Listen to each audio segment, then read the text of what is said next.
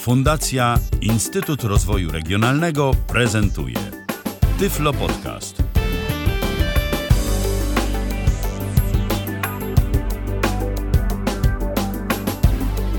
W kalendarzu mamy poniedziałek, to dwudziesty pierwszy dzień maja dwa tysiące osiemnastego roku. Michał Dziwisz, witam bardzo serdecznie w kolejnym spotkaniu na żywo na antenie Tyflo Radia. Po drugiej stronie dziś Paweł Masarczyk, współprowadzący ten program. Witaj, Pawle. Witajcie.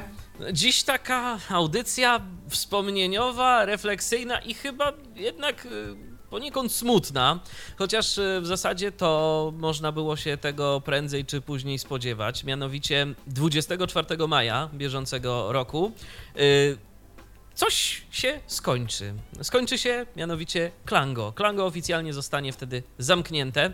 Yy, taki komunikat pojawił się jakiś czas temu z ramienia firmy Simplito, która to jest producentem yy, oraz administratorem yy, Klango Network. No i trzeba przyznać, że to było do przewidzenia, bo Klango to już taki projekt, który od dawna nie był jakoś specjalnie utrzymywany, nie był zarządzany, żył tak sobie, bo po prostu serwery działały. Jeszcze nawet miał jakichś tam użytkowników, a my sobie powspominamy trochę te czasy, kiedy to Klango jednak żyło pełnią życia, a kiedy miało naprawdę wielu, wielu użytkowników, użytkowników z całego świata nieomalże, i dla części osób na pewno Klango to kawał historii. Chyba, Paweł, chyba Pawle, dla ciebie też, tak nawet dziś obserwując Facebooka, to widziałem taki twój wpis na temat tej naszej dzisiejszej audycji i tam co nieco również na ten temat pisałeś. Yy, tak, no przede wszystkim bez Klango myślę, że poniekąd, chociaż to pewnie przesadzone, bo w Tyflo Podcaście już wcześniej się pojawiałem, ale no nie byłbym dziś tu z wami, chociażby po pierwsze dlatego, że nie mielibyśmy powodu, żeby odbyć tą dzisiejszą audycję, yy, ale z drugiej strony ten mój, ta moja bytność na Tyflo Podcaście z początku była taka jednostronna, to znaczy znałem ludzi z TeamTalka, yy, rozmawiałem w Tyflo Podcaście, ale tak na dobrą sprawę nie miałem kontaktu z tymi, którzy tak naprawdę mnie słuchali, przynajmniej tych moich początkowych odcinków. Dopiero potem pojawiło się Klango, a gdzieś dopiero później Tyflos i różne inne środki komunikacji ze środowiskiem. No i to na Klango, tak jak pisałem na Facebooku. Pierwsze moje próby tak naprawdę pisania po angielsku, co dzisiaj robię każdego dnia i z radością. Pierwsze próby jakichś tłumaczeń programu. Pierwsze takie rzeczywiście, yy, pierwszy udział w jakichś zamkniętych beta testach, gdzie rzeczywiście czekało się na każdą betę, na tylko jakąś wiadomość od Maćka, że coś się pojawiło, że jakieś nowe funkcje trzeba testować, i później zadaniem naszym było skontaktować się z jak największą liczbą testerów, a testerzy byli z całego świata, yy, i sprawdzić, bo te funkcje były często społecznościowe, czy w takiej kombinacji działa, czy w takiej nie, nie działa, jak można tą funkcję wysypać. Yy. Czy w takim przypadku zadziała, czy będzie jakiś nieznany wyjątek. I ja się tego wszystkiego, mając wtedy lat, bodajże piętnaście, uczyłem. I gdzieś do dziś mi zostało, bo lubię testować aplikacje. Zresztą co tydzień prawie tutaj ostatnimi czasy jakieś opowiadam. Fakt, o mobilnych, ale zawsze są to aplikacje i te same procedury stosujemy przy testowaniu, co w przypadku Klango. Zresztą Klango też e... miało taki swój epizod chyba niedokończony trochę, ale były plany, żeby Klango doczekało się aplikacji mobilnej jeszcze wtedy na system Symbian. Yy, tak, to była aplikacja Javowa, więc nie tylko na Symbiana, aczkolwiek osoby niewidome mogły skorzystać tylko na Symbianie i tak jak powiedziałeś, no za daleko to nie doszło, natomiast bywały takie momenty, w których ta aplikacja okazywała się ze swoją ograniczoną funkcjonalnością, ale jednak przydatna, bo dało się przeczytać forum, dało się odpisywać na wiadomości i może to w zasadzie tyle, ale to były te najważniejsze funkcje, które momentami się najbardziej przydawały. Oczywiście. Jak nie było dostępu do komputera. Zgadza się. No, Klango, Klango taki start Klango tego przynajmniej społecznościowego to dwa tysiące ósmy rok. Dobrze pamiętam? Dobrze pamiętam. Chyba tak to było. Mhm. Tak. Wtedy się wszystko zaczęło i Tyflo Podcast tak. się zaczął w tym roku i Klango, ja i muszę, TeamTalk. Ta, i, tak, dokładnie. Taki, więc rok. Taki, można powiedzieć, bardzo społecznościowy, no bo TeamTalk, ten, ten pierwszy serwer TeamTalka, y, który stawiałem i który cały czas jest dostępny pod adresem t t kropka tyflopodcast kropka net. Ten adres się nie zmienił, tam cały czas za pomocą tego adresu można wejść i można y, porozmawiać. Y, obecnie, obecnie to jest serwer na Tyflonecie. Natomiast Natomiast ja powiem szczerze, jeżeli chodzi o Tyflo Podcast, to Klango bardzo Tyflo Podcastowi pomogło. Chociażby dlatego, że jedną z funkcji Klango było również odczytywanie, odtwarzanie podcastów. I za pomocą Klango, z tego co wiem, to nawet jeszcze do niedawna bardzo dużo osób, no może nie bardzo dużo, ale były osoby, które słuchały Tyflo Podcastów. Bo to po prostu było wygodne. Bo kanał R S S y, tam z wszystkimi podcastami, zdaje się, na Klango nawet y, jeszcze do, do teraz istnieje. Można sobie go zaczytać i można sobie przynajmniej jeszcze przez chwilę odtwarzać ten, y, te podcasty. No potem niestety trzeba będzie już to albo za pomocą innych aplikacji, albo przez stronę internetową y, czynić. No... Przede wszystkim podcasty, no ale też odtwarzasz też YouTube. Wiele osób jedno, jedyn, jedną funkcją, jedyną której, funkcją, której niektórzy użytkownicy używali i po to się też rejestrowali w Klango, był odtwarzacz YouTube'a, który był niesamowicie i jest do czwartku wygodny, co by nie mówić. Ale ten YouTube działa w ogóle? Już chyba nie. Aha, racja, on tam mógł już paść. Między... Tak, ale był, w takim razie był, w tych czasach, kiedy Klango było jeszcze rozwijane, aktualizowane, jedna z najczęściej używanych funkcji YouTube. Tak, tak. Moja również. Bo to rzeczywiście no, było wygodne. Było wygodne, teraz też jest ileś tam różnych narzędzi do odtwarzania YouTube'a. Sama zresztą strona y, internetowa y, jest y, no, chyba trochę lepsza niż to, co było kiedyś. Natomiast y, no, rzeczywiście było to wygodne narzędzie. Ale może ja tak proponuję, bo my opowiadamy już o Klango, a może są wśród nas osoby, wśród nas ludzie, którzy Klango w ogóle nie znają i w zasadzie nie wiedzą, o czym my tu tak opowiadamy. Mam tu na myśli takich szczególnie młodych użytkowników, którzy być może dopiero od pewnego czasu słuchają Tyflo Podcastu i nie wiedzą, co to w ogóle to Klango i dlaczego my tak o tym rozmawiamy, dlaczego mówimy o końcu czegoś, no, dla części niewidomych ważnego. Co właściwie, czym właściwie było Klango? W dużym skrócie Klango miało być w zasadzie wszystkim. Takie było założenie. To miało być takie słoneczne okno, się to pierwotnie nazywało. Tak, bo to taki czyli był projekt, z którego świat, to było świat, finansowane. Niewidomych. Tak, przy czym to były czasy, musicie o tym wiedzieć. Ci pewnie, którzy już nas trochę słuchają, to wiedzą. Gdzie rynek screenreaderów nie był jeszcze tak do końca ułożony jak dziś. To znaczy były na nim uplasowane komercyjne rozwiązania i ten, kto był w stanie sobie na to pozwolić, miał JOSa, Windowsa, jakąś supernową czy Hala. N V D A już istniał, ale nie potrafił zbyt wiele. To był bardziej taki koncept, wtedy program koncepcyjny niż coś, czego dało się rzeczywiście używać. I Klango miało do takich najbardziej podstawowych zadań wypełnić tę lukę. Żeby to było coś za darmo, coś, co daje niewidomym dostęp do takich funkcji komputera i internetu, z których oni by najbardziej chcieli korzystać. I coś, co by do nich mówiło. I mówiło samo od siebie, bez konieczności, znaczy konieczność instalacji syntezy była tak czy siak, ale bez konieczności inwestowania w jakieś drogie programy. Programy, które były trudne w instalacji i trudne w nauce i w obsłudze. No i koniec końców y, mieliśmy bardzo rozwinięty, zwłaszcza w Klango trzy, portal społecznościowy, zwany przez wielu Facebookiem dla niewidomych. Tam było wszystko, tam były fora, tam były blogi na WordPressie, każdy mógł założyć sobie bloga. Tam były grupy. Każdy mógł założyć grupę, w ramach grupy własne forum, własny blog. Tam były wiadomości prywatne, wizytówki, awatary, więc można było poznawać ludzi do woli. Te fora były dzielone na różne języki, więc była tam społeczność i to bardzo rozwinięta z najróżniejszych krajów. Tam chyba takim najbardziej egzotycznym użytkownikiem i to nie tylko gdzieś tam w angielskiej części znanym, był Ming z Hongkongu, którego do dzisiaj mam gdzieś na Facebooku. To chyba taki najdalszy nasz użytkownik. Były, był czat, który działał różnie, muszę przyznać, bo bazował na peer-to-peer, więc tam kwestia odblokowanych portów, jakichś tam I P publicznych, niepublicznych. Były gry, gry co prawda nie multiplayer, ale gry, z których wiele osób się bardzo cieszyło i lubiło sobie w nie pograć. Był wspomniany już odtwarzacz plików multimedialnych, które mamy na dysku, filmów nawet z napisami, dało się posłuchać napisów czytanych przez syntezator. Katalog multimediów dało się wyszukać w dowolnej prawie stacji radiowej, bo wtedy katalog mediów był bardzo dobrze zadbany. Byli moderatorzy, którzy sprawdzali, czy to, co użytkownicy wrzucają, jakkolwiek się zgadza. No, był wspomniany YouTube, były podcasty, były nawet kanały R S S i prosta przeglądarka. Oczywiście taka prosta, że można było tylko coś tam czytać, klikać w jakieś linki, przeglądać.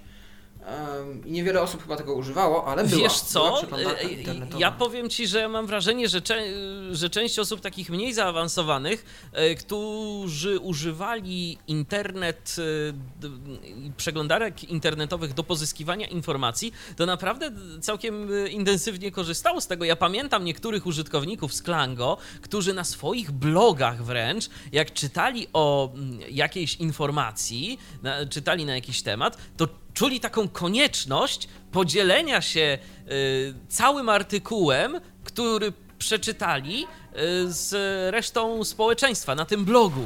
No takie było y, dosyć charakterystyczne dla y, blogów na Klango, bo tam zazwyczaj się nie linkowało do tych źródeł, tylko bardziej właśnie do, po prostu wklejało się całość. I mam wrażenie, że to przede wszystkim właśnie za pomocą tej wbudowanej przeglądarki. Ja jeszcze nie wspomniałem, że można do nas dzwonić, a można. jeden dwa trzy, osiem trzy cztery, osiem trzy pięć to jest nasz numer telefonu i z tej okazji już ktoś skorzystał. Odbieramy telefon. Halo?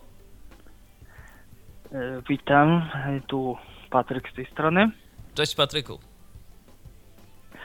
Yy, tutaj nie wspomnieliście o bardzo, myślę, istotnej rzeczy, bo Klango to, to nie było tylko coś, co y, było znane wcześniej za czasów Klango dwa jako Klango Player, y, a później jako Klango trzy. Zapomnieliście wspomnieć o tym, że na samym początku, y, nie wiem dokładnie, który to był rok, y, Klango właśnie to były chciałem gry o tym, Właśnie chciałem o tym wspomnieć, że firma Simplito wcale y, to nie wzięła się znikąd, bo oni już y, mieli pewne doświadczenie we współpracy z niewidomymi. Oczywiście były te gry takie jak Piracka Pamięć, y, chociażby, czy Nawiedzona Fabryka. Piracka Pamięć.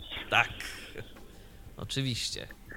No, ale to prawda, moi, oczywiście. moim zdaniem, nazwa, e, moim nazwa zdaniem o wiele lepiej im to y, wychodziło, to robienie tych gier i szkoda właśnie, że ja, Ja myślę, że to wszystko zepsuło to, że oni jednak poszli w to, że chcieli być od, pro, chcieli robić program dla wszystkiego. Myślę, że gdyby robili dalej gry audio, to myślę, że le, lepiej by to lepiej by to im wyszło. Takie, takie jest moje zdanie, a to przez to, że oni poszli tutaj w jakieś tam społecznościowe rzeczy, to no właśnie jak się chce robić program o wszystkim, to, to tak później jest. Aczkolwiek nie wiem, czy tutaj yy, warto o tym powiedzieć, bo Klango się jest, można by powiedzieć, coś się kończy, coś się zaczyna. To, że się kończy Klango, to nie znaczy, że kończy się yy, pewien projekt, o którym to już było na Tyflo Radio mówione. Myślę, że nie wiem, czy chcecie o tym na końcu powiedzieć. Tak, no w, myślę, że można o, by było. O Eltenie oczywiście. Tak, tak, tak. tak. Mhm.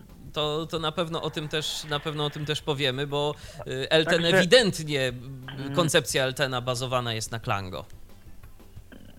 I sam zresztą autor mm, okay, wcale tego... tego nie kryje. Autor wcale tego nie kryje, dokładnie. Natomiast no, jak tutaj zadzwoniłem, to już chciałem trochę powiedzieć o tym. No właśnie, Patryku, Klango, jakie są, jakie są, są twoje wspomnienia? wspomnienia z Klango związane? No ja myślę, że myślę, że takim No tutaj, jak, tak jak i wy, gdyby nie Klango, to, to Tyflo Podcast, Tyflo Podcast to by nie było, nie poznałbym Mirandy dla niewidomych, która wtedy była bardzo rozreklamowana również na Klango. Tu też miłe wspomnienia dotyczące tego, jak pisałem bloga, pisałem na nim swoją parodię Harry'ego Pottera, która potem, z którą się działy różne rzeczy. Tam się ktoś włamał na konto kiedyś i coś, coś tam napisał sobie, bo ja przez nieuwagę hasło podałem pewnej osobie i ta osoba mi się tam wpisała na blogu, ale na szczęście potem żart z tego się taki zrobił. No, także myślę, że na, najbardziej korzystałem z forów, z grup, no i, no i Klango było wykorzystywane przeze mnie do słuchania stacji radiowych w ogóle. Podobało mi się w nim to, że można tą stację radiową było sobie zapauzować, że można ją sobie było przewinąć na przykład strumień. A to Wtedy prawda, to Klango, coś... miał, Klango miało bardzo duży bufor. Tam można było naprawdę cofać dość porządnie te stacje. Ile tam ten bufor miał? Chyba nawet około godziny.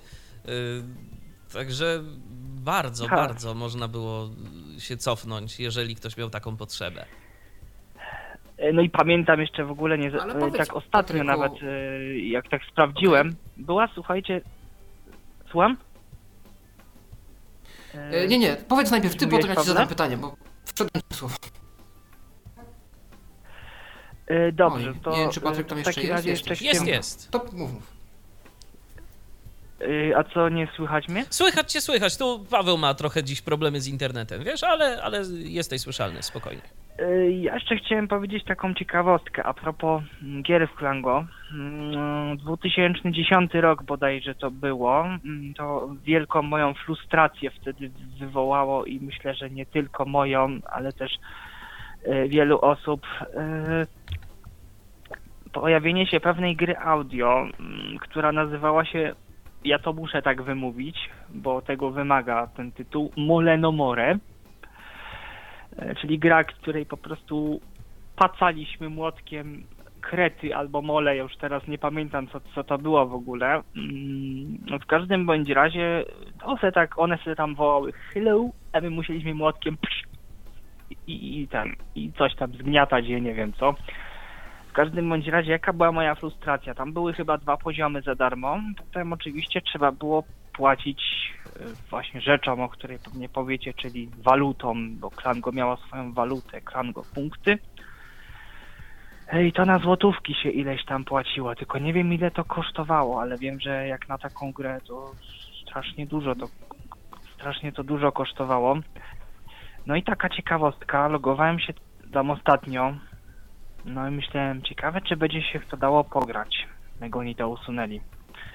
Przeszedłem te dwa poziomy i znowu nie masz wystarczającej ilości Klango punktów, żeby w to pograć. Kup je teraz.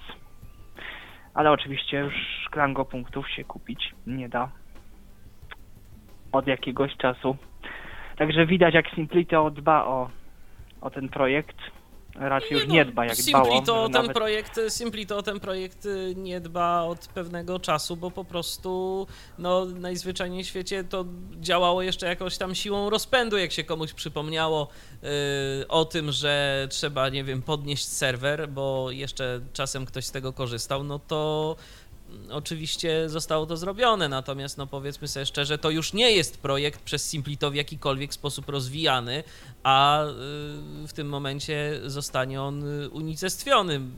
Oczywiście mam takie, mam takie dziwne wrażenie, że tu chodzi o RODO też, które od dwudziestego piątego maja zacznie no, obowiązywać i, i po prostu no, lepiej, lepiej się gdzieś tam to, tymi danymi, w których to też mogą być dane osobowe, po prostu nie zajmować, bo i tak ten projekt nie był planowany, jego dalszy rozwój. No, ni- no niestety. Patryku, a takie jedno pytanie do ciebie. Czy ty żałujesz, że Klango powstało? Bo tak powiedziałeś, że lepiej jakby Simplito zajmowało się grami audio, a nie bawiło się społecznościówki, ale koniec końców chyba dobrze się stało, że powstało Klango Player i późniejsze Klango trzy, Klango dwa, Klango trzy. Znaczy tak... Dużo dobrego no, się dzięki temu stało wbrew pozorom. No wiesz co, yy, znaczy i tak, i tak i nie. Ja gdzieś tam, nie wiem dlaczego, jak to Klango zaczęło wychodzić, no jak było Klango trzy, już bety nawet z tej trójki, ja gdzieś miałem z tyłu głowy taką właśnie myśl, że to długo nie potrwa. I jak zaczęły się te rzeczy z tym właśnie Mole no More wypuścili, zaczęli pisać, że to niby jest początek czegoś wielkiego, że ta gra coś tam, coś tam, to w pewnym momencie ja już zaczynałem przeczuwać, że, yy, że, to, yy, że to jednak nie dojdzie do skutku. Tym bardziej, słuchajcie, zauważyłem taką jedną rzecz, że pewne osoby, które korzystały z Klango, znam takie osoby, które są przerażone, jak one sobie poradzą, bo przecież jak one sobie posłuchają podcasta, jak one sobie pobiorą podcast, jak one sobie posłuchają radia. Także moim zdaniem właśnie program Klango, który... Znaczy powiem w ten sposób, no nie oszukujmy się, gdyby oni... To wszystko się zaczęło od tych Klango punktów nieszczęsnych, bądźmy szczerzy. Gdyby oni poszli trochę w inną stronę i zrobili naprawdę jakąś, jakąś aplikację płatną, czy jakąś grę na przykład, Cho, niech, choćby mi dali piracką pamięć czy nawiedzoną fabrykę, dwie gry, które były świetnymi produkcjami na przykład. Jako płatne, przeportowali je do Klango Trójki. Nie uciekaliby się w Klango punkty, uwierzcie mi, na pewno byłoby tak, że sporo ludzi by to kupiło i lepiej by na tym zarobili.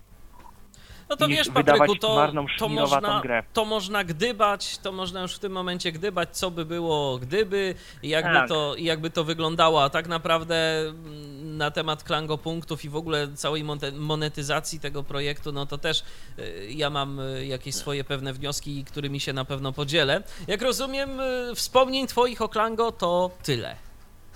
Czy coś jeszcze chciałbyś dodać? Wspomnień moich, wspomnień moich o Klango tyle, jakby... To, że Klango się rozpada, to właśnie nie czuję, nie czuję, jest trochę to przykre, ale jakby nie, nie czuję jakiejś tam strasznej rozpaczy właśnie dlatego, bo nadzieja w Eltenie, no i oni pisali w ogóle, nie wiem co to znaczy, że kod zostanie zarchiwizowany. Też nie wiem dlaczego na przykład firma Simpleton nie chce udostępnić choćby kodu na GitHubie. Nie wiem dlaczego. Wiesz to znaczy, co? Że oni archiwizują ten kod. Całkiem możliwe, że po prostu pewne części tego kodu są wykorzystywane na przykład w jakichś innych ich aplikacjach, to czasem też tak bywa i udostępniając ten kod, no musieliby uwolnić część swojego własnościowego kodu. Nie, no nie każdy sobie tego życzy i nie każdy ma na to ochotę i ja tu akurat jak najbardziej rozumiem, że nie chcą tego udostępniać, bo nie mają takiego obowiązku. Byłoby miło oczywiście, ale no nie każdy musi. No nie.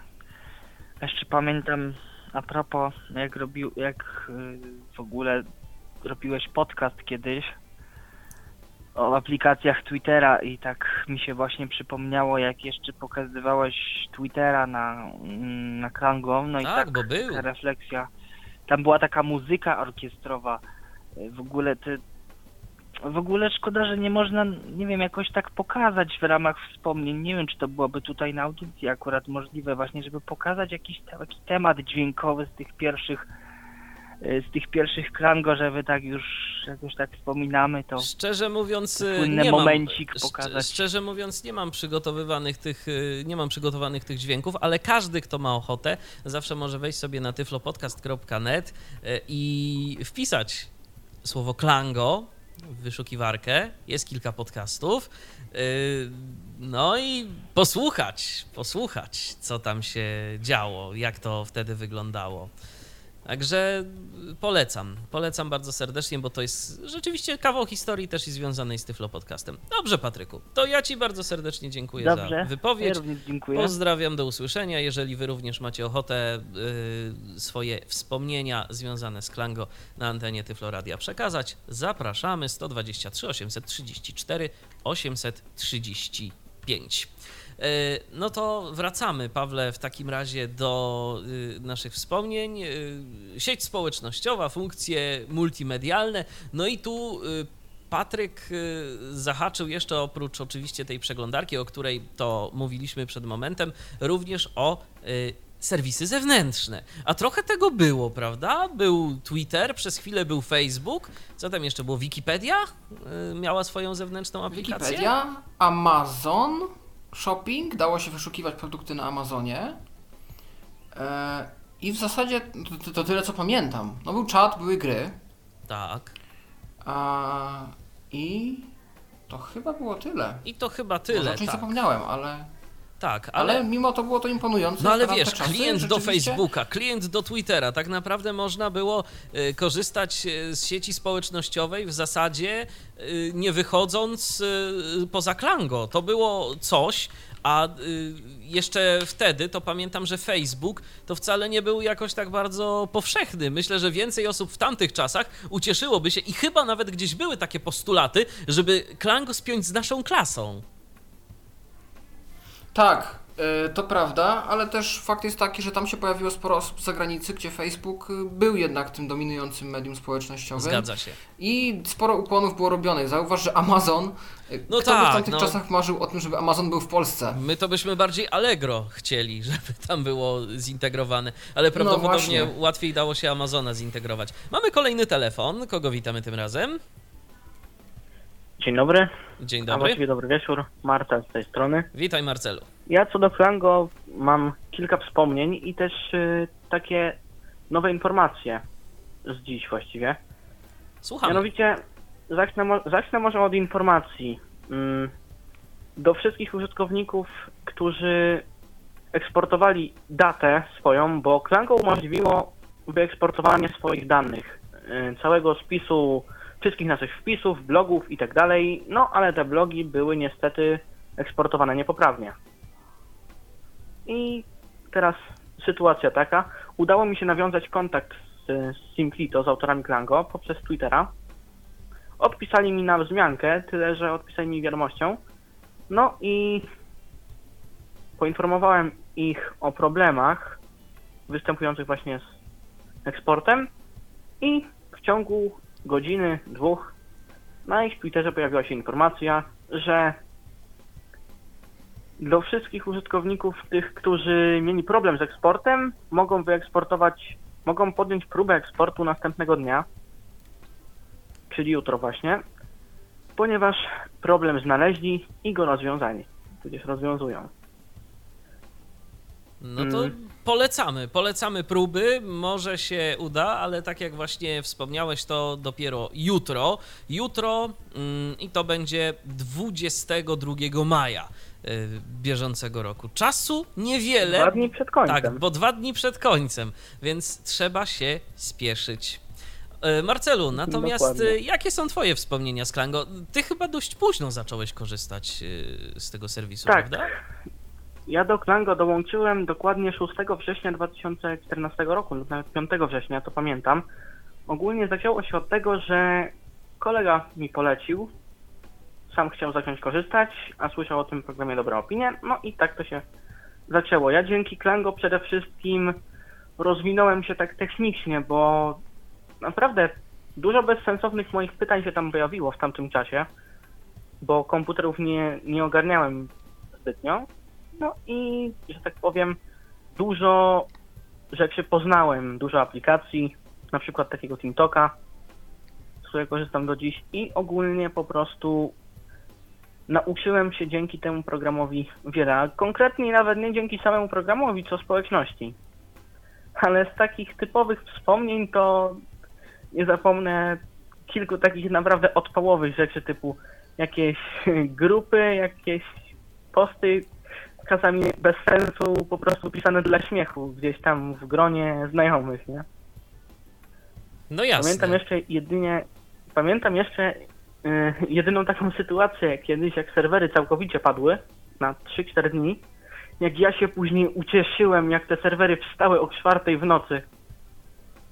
No to nie mów, że cały czas próbowałeś się połączyć z tymi serwerami i cały czas próbowałeś. Raz, raz na parę godzin, bo A. raz na parę godzin, bo swego czasu Klango było takim programem, który u mnie działał cały czas po prostu. Ja jak pobrałem swoje archiwum, to ono miało jeden przecinek jeden gigabajta, więc no.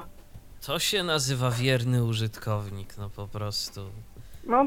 I to zwłaszcza jak dołączyłeś w momencie, kiedy to już się praktycznie przestało dziać. Dokładnie.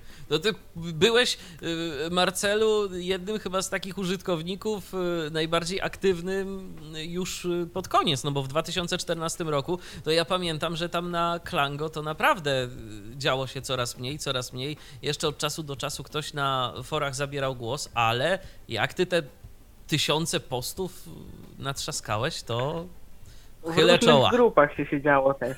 Natomiast inna kwestia, że ja byłem najbardziej aktywnym, może jednym z najbardziej aktywnych, ale też spamerskim użytkownikiem, nie ukrywając, no. Bo trochę moich wątków bez sensu się pojawiło jednakowoż.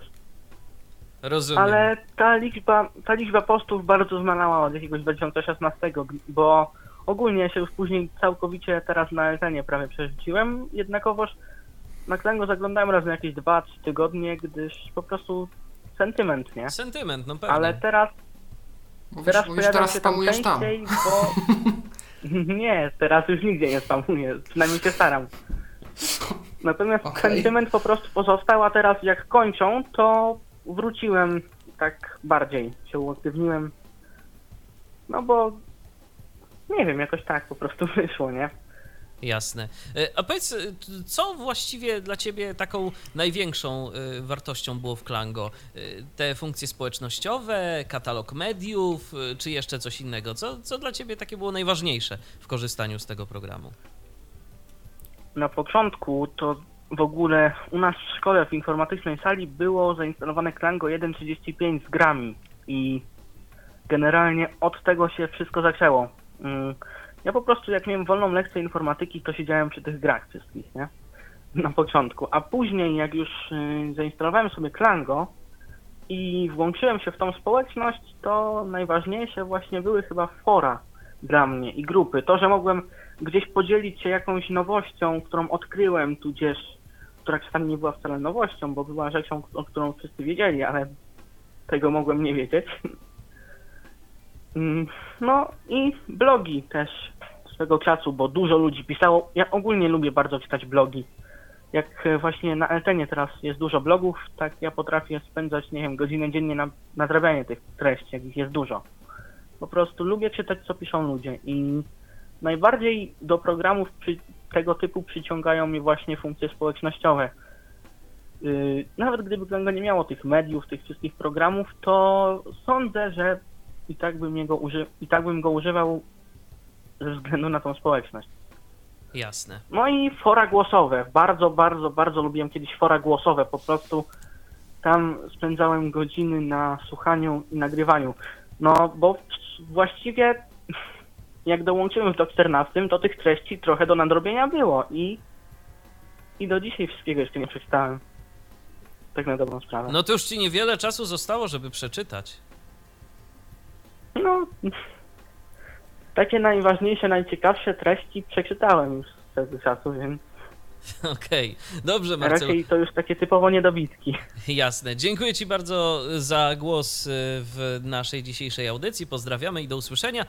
Ja przypominam sto dwadzieścia trzy, osiemset trzydzieści cztery, osiemset trzydzieści pięć. Jeżeli macie ochotę, to dzwońcie. A widzę, widziałem, że już w międzyczasie ktoś kolejny dzwonił, żeby się z nami podzielić. No właśnie, dobrze. No to jest dziś czas dla was. Ale mam nadzieję, że z Pawłem jeszcze też zdążymy porozmawiać. Kolejny telefon mamy. Halo? Witam bardzo serdecznie, z tej strony Łukasz. Witaj, Łukaszu. Więc ja bym chciał przede wszystkim również sięgnąć czasów na przełomie roku dwa tysiące szóstego, kiedy właśnie po raz pierwszy styczność miałem z Klango jeden trzydzieści. Przez zupełny przypadek, ponieważ mój taki znajomy, który też w sumie dużo się kiedyś uaktywniał na Klango, powiedział mi kiedyś o grach dźwiękowych. No i tak na początku zacząłem grać w te gry, kosmiczne lotki, których jakoś nigdy całych nie prze... nie jakoś nie przeskoczyłem, tych czterech planż. No i potem jakoś minęło w sumie trzy lata, to był potem rok dwa tysiące dziewiąty. Pamiętam dwudziesty pierwszy marzec, koleżanka mi dała na pendrive'ie Klango Player i się tam właśnie zarejestrowałem. I na początku również u mnie Klango było bez przerwy praktycznie włączone. Zawsze jak włączałem komputer, to pierwsze co to Klango i patrzyłem, co nowego w wątkach jest. W miarę możliwości starałem się jakoś tam uaktywniać. Bardzo, mnie ten, bardzo mi się ten projekt przede wszystkim spodobał pod tym względem, że przede wszystkim YouTube tam był również. Pamiętam nawet te czasy, kiedy właśnie nie można było pobierać y, serwisów, znaczy z YouTube'a plików przez Klango i był taki klawisz R, którym nagrywałem sobie różne materiały właśnie z YouTube'a. Jeszcze to było w mono, pamiętam, więc jakoś Oj, do to... Oj, do dziś mam kilka wygląd... takich plików na swoim telefonie. Tak, ja tego bardzo dużo nagrywałem właśnie swego czasu. Pamiętam, tam czasami do kogoś się pisało wiadomości, ale też parę osób takich bardzo wartościowych poznałem. I pamiętam właśnie, już potem był czerwiec, jakieś trzy tygodnie przed premierą Klango trzy, bo premiera Klango trzy odbyła się trzeciego lipca dwa tysiące dziewiątego roku. Właśnie ty, Paweł, napisałeś w, właśnie w tym wątku odnośnie beta testów, co będzie.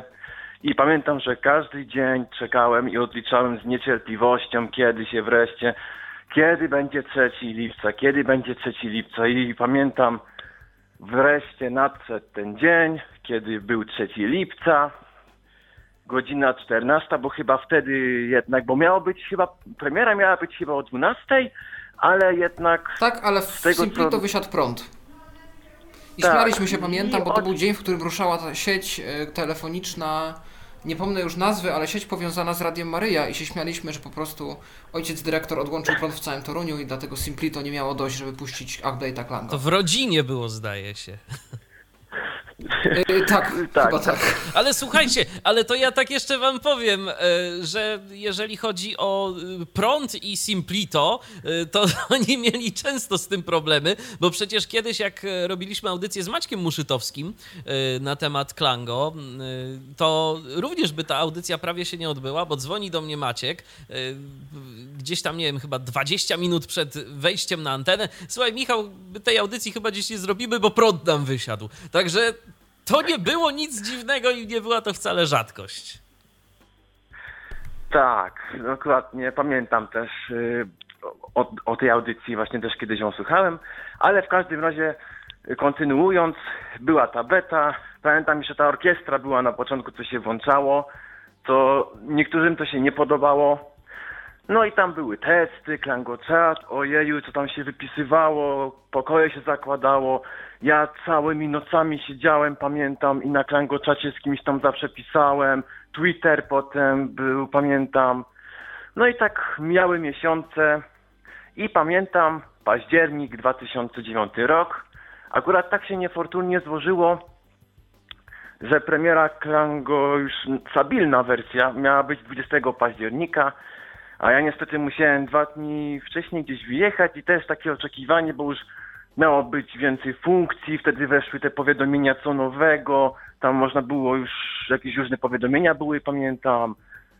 To się po prostu czekało też niesamowicie, pamiętam.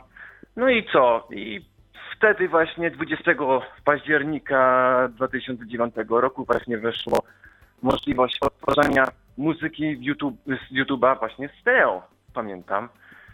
No i co, w końcu się korzystało z tego bardzo dużo i bardzo długo, tak jak już wspomniałem. Pamiętam też pierwszego grudnia dwa tysiące dziesiąty rok, wtedy właśnie wyszła kolejna wersja Klango trzy, właśnie z możliwością zainstalowania głosów Iwona for Klango. Pamiętam jeszcze, że cały dzień serwery nie były dostępne, bo trzeba było przenosić to wszystko na nowe serwery szybsze. No i potem tak już, tak te aktualizacje za, zaczęły się sporadycznie pojawiać, tak coraz rzadziej.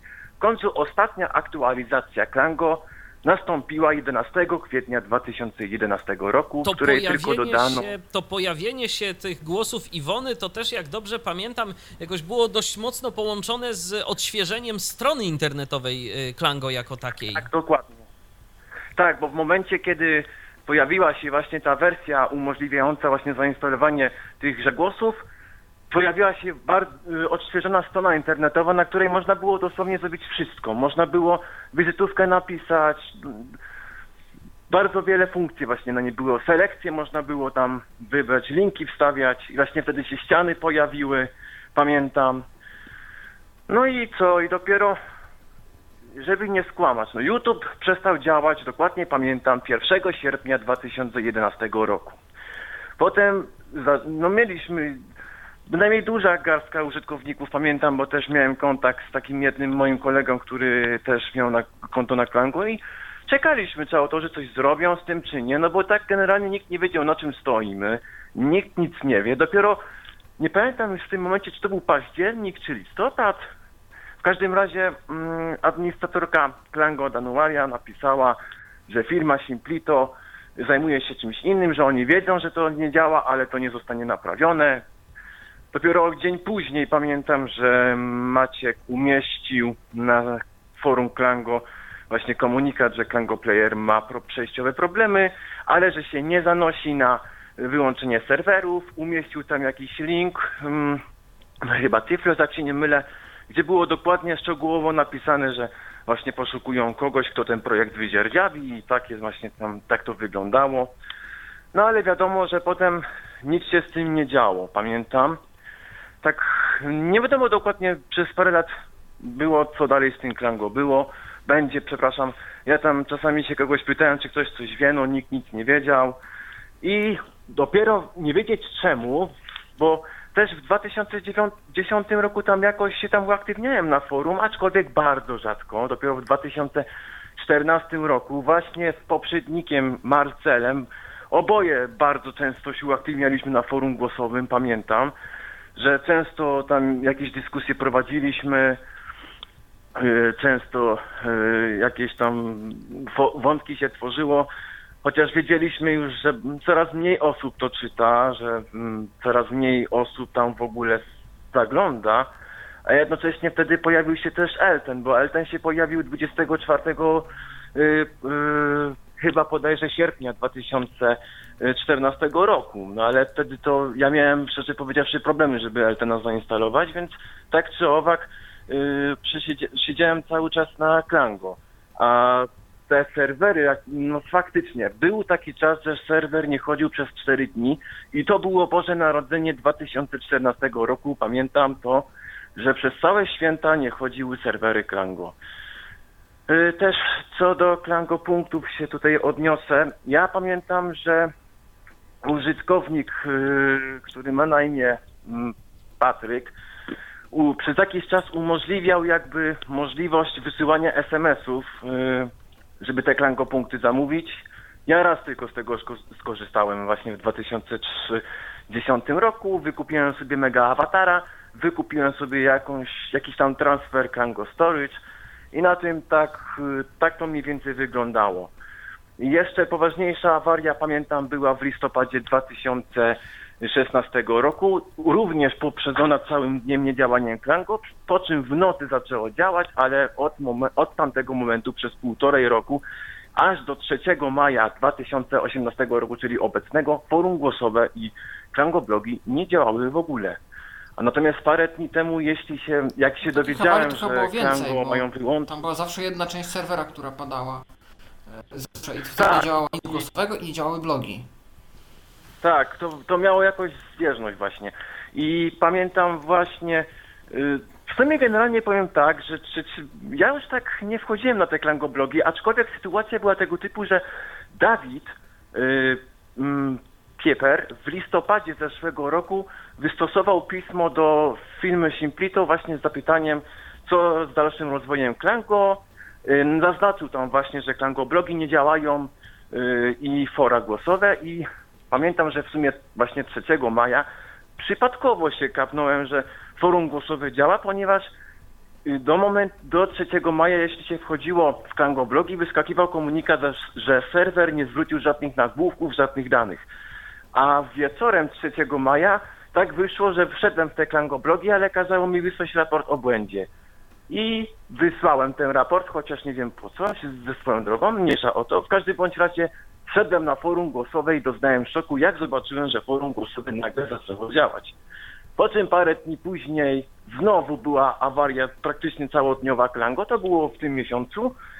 No, wieczorem znowu nie działało forum głosowe, po czym następnego dnia zaczęło działać z powrotem, a dosłownie trzy dni temu właśnie dostałem, znaczy w sumie się dowiedziałem, że dwudziestego czwartego maja właśnie Klango zostanie wyłączone. I tak powiem szczerze, że przez chwilę troszkę mi się smutno zrobiło, bo jednak nie patrzeć ten projekt, no tak naprawdę to był pierwszy projekt, z którego korzystałem, jak dostałem komputer i on wiele mnie też nauczył, ten projekt, więc ja będę wdzięczny i zawsze Klango w jakimś stopniu będzie dla mnie ważne i będę z sentymentem do tego projektu wracać. Łukaszu, a co Także dla ciebie, tak. co dla ciebie w Klango było najważniejsze? Jakieś takie narzędzia, które ta aplikacja oferowała, typu właśnie YouTube, jakieś media albo zewnętrzne aplikacje, czy jednak ta społeczność? Co, co było istotniejsze?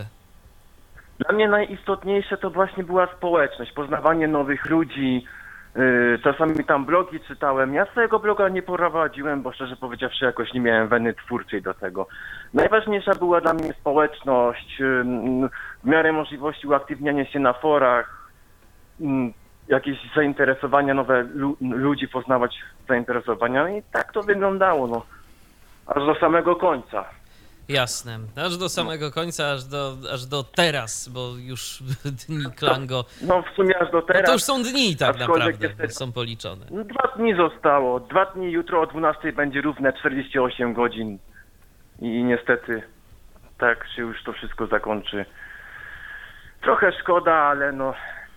wspomnienia zawsze pozostaną. Ja no, jestem pod ogromnym jest wrażeniem tego, Łukaszu, jak ty masz w głowie całą oś czasu, co się ja kiedy to też psuło, miałem co kiedy powiedzieć. Powstawało. Ja to też miałem powiedzieć. Naprawdę, jeżeli w tym momencie słucha nas albo Maciek, albo Waldek, albo ktokolwiek z firmy Simplito, no to słuchajcie, takich mieliście użytkowników wiernych i takich mieliście fanów. Tak myślę, że można powiedzieć, którzy wszystko pamiętali. To jest naprawdę niesamowite, jak bardzo w głowach ludzkich, przynajmniej niektórych, te, te wszystkie takie najdrobniejsze szczegóły potrafią się gdzieś tam zagnieździć i być zapamiętane. To, to, to, jest, coś, to jest coś bardzo interesującego. No, skoro się siedziało bez przerwy na Klangu, no się wszystko śledziło, no to zawsze odpalało się komputer pierwsze co Klango i dopiero potem coś innego. Ale z racji tego, że było się o wszystkim poinformowanym, to od razu wskocz do pierwszego nowego i czyta się. I ja, ja akurat mam tendencję do zapamiętywania dat, no i tak wyszło po prostu. Jasne. Łukaszu, dziękuję. Może jeszcze na koniec, o, Łukaszu, właśnie. Zanim się odłączysz, to powiedz jeszcze, bo nie pytaliśmy o to poprzednich użytkowników, a może tak dla zapamiętania to będzie jakieś lepsze. Jaki był twój nick na Klango? Bo pewnie wiele osób będzie kojarzyć się bardziej po nikach niż po imionach tu w audycji. Tak, ja byłem Piciokiem, generalnie... Michał był Midzim. Tak, tak, tak. Generalnie u, u mnie sytuacja była dosyć niezręczna, bo pierwszy mój nick był Artur. Dlatego, to nie wiem, pod tym byłeś tak najbardziej znany. Wyszło. Tak, ja byłem najbardziej znany. Potem to był trzeciego stycznia dwa tysiące dwunastego roku, jednak stwierdziłem, że po co mam to konto, skoro ja tak naprawdę mam na imię Luka, Łukasz i utworzyłem konto Łukasz tysiąc dziewięćset dziewięćdziesiąt trzy. No i no wstyd się przyznać, prawie rok temu, nie no, rok temu, w tamtym roku, przez swoją, no że tak powiem, też troszkę tam spamowałem i to konto zostało zbanowane, więc teraz i na Eltenie, i na Klango jestem pod nickiem Lukasz jeden dziewięć dziewięć trzy dwa pięć osiem. Wiadomo, że, że na Klango jeszcze przez trzy dni. Także tak to wygląda. Oczywiście na sam koniec też chcę yy, tym użytkownikom, którzy jeszcze nie wiedzą, znaczy słuchają nas, a nie wiedzą, chciałbym serdecznie polecić Eltena. Naprawdę projekt się rozwija, masz dużo bardzo ciekawych funkcji, społeczność też się rozrasta. Także... z mojej strony chyba raczej to tyle. Okej, okay, dziękujemy Ci bardzo, Łukaszu, za telefon i głos w dyskusji. Ja przypominam nasz numer telefonu jeden dwa trzy, osiem trzy cztery, osiem trzy pięć. Czekamy na kolejne Wasze telefony. Pawle, to może teraz, skoro przez chwilę do nas nikt nie dzwoni, to może Ty kilka słów na temat tego, jaka to była Twoja historia z Klango i co Ty tam robiłeś, bo robiłeś dla tej społeczności całkiem sporo. Ja o Klango się dowiedziałem poniekąd od Was, od TeamTalka, bo TeamTalk był takim moim pierwszym medium, które mnie połączyło ze środowiskiem poza moją szkołą, poza Tyniecką, poza Krakowem. E, trochę też przez to, że działałem, na początku robiłem Mirandę dla niewidomych, e, paru moich znajomych z Tynieckiej rozprzestrzeniało w moim imieniu ten program tam, gdzie ja nie miałem zasięgu. Miranda no dla niewidomych, kolega... to, to, to jeszcze od razu może przypomnimy, to taka była specjalnie przygotowana przez Ciebie paczka komunikatora Miranda, to jeszcze wtedy było Miranda I M, yy, która była tak. łatwiejsza w obsłudze dla osób niewidomych. Yy, tak, tam wbrew pozorom nie trzeba było aż tyle robić. To była kwestia po prostu wyszukania odpowiednich wtyczek i rzeczywiście ta wiedza no, była dostępna, tylko trzeba było chcieć i umieć grzebać. Ja postanowiłem tą robotę za społeczność wykonać i no, tą drogą właśnie rozprzestrzeniania Mirandy e, trafiłem na osoby, które mi przedstawiły najpierw TeamTalka, potem na TeamTalku dowiedziałem się o Tyflopodcaście i o Klango i o Tyflosie. No i tak wkroczyłem dziesięć lat temu, jakby to nie było też... Mm, dziesięć? dziesięć lat temu. dziesięć, tak. E, wkroczyłem w środowisko, więc taka okrągła rocznica dla, dla wszystkich, bo i dla Tyflo Podcastu, dla Klanga, dla TeamTalka i dla mnie. Więc taki ciekawy rok w tym roku. Mm. No i mm, eksplorując tak różne funkcje Klango, testując, poznając ludzi, e, zaangażowałem się. Z czasem Maciek zaczął wysyłać jakieś y, prośby o to, czy ktoś by chciał pomóc przy tłumaczeniu, Później były rozsyłane do, do osób, które tłumaczyły i do osób, które w jakiś inny sposób się angażowały, zapytania, czy nie chcieliby potestować bety zamkniętej. Ja się na to wszystko wtedy zgadzałem, mając lat piętnaście, i powiem Wam, że to była jedna z takich najbardziej fantastycznych przygód mojego życia, bo do dzisiaj muszę się przyznać, chociaż testuję wiele aplikacji i też w zamkniętych betach, nikt nie stworzył, może fakt jest też taki, że te inne aplikacje, które testowałem, nie są społecznościowe, więc każdy działa sam, każdy testuje sam, ale nikt z tych innych deweloperów nie stworzył takiego środowiska do testów, jakie stworzyło Klango, gdzie ja oprócz tego, że byłem testerem, to też poznawałem ludzi i testowałem z ludźmi, testowałem dla ludzi i testowanie wymagało kontaktu z człowiekiem, więc ja rzeczywiście czułem, że jestem członkiem zespołu, czułem ten team spirit tak zwany i od tego momentu polubiłem pracę w zespole. I to jest takie moje chyba jedno z największych yy, wspomnień, jakie mam z Klango, że rzeczywiście mając te piętnaście lat, będąc w jakiejś drugiej czy trzeciej gimnazjum, miałem to poczucie, że jestem częścią zespołu, który jest za coś odpowiedzialny i efekty pracy którego będą mogli podziwiać wszyscy użytkownicy za parę miesięcy. I za to Maćku i ekipo wielkie dzięki. Yy, mam nadzieję, że to się kiedyś przyda też zawodowo, bo byłoby naprawdę super, bo bardzo ten charakter pracy polubiłem. Ty zajmowałeś się tłumaczeniem Klango na język angielski, tak? Na język polski, bo to była b... trochę śmieszna historia polegająca na tym, że mimo, że autorzy byli Polakami, to kod pisali, powiedzmy, i komunikaty pierwotnie po angielsku, znaczy kiedyś po angielsku i po polsku oczywiście, tam te początkowe fazy, ale potem stwierdzili, że oni będą pisać tylko po angielsku, skupią się na tym, natomiast do tłumaczenia na polski oddelegują sobie już społeczność. I my z, wtedy pamiętam z Danuario, nie wiem czy ktoś jeszcze trzeci, Luel chyba? Luel, nie wiem czy ktoś jeszcze, to się zmieniało z czasem. My w trójkę tłumaczyliśmy Klango na język polski. Najpierw po editem, czym, z czym pracuję do dzisiaj.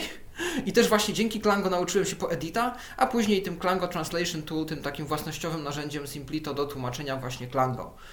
I pamiętam, że nasze pierwsze testy tego narzędzia polegały na tym, że tłumaczyliśmy Pana Tadeusza z angielskiego na polski.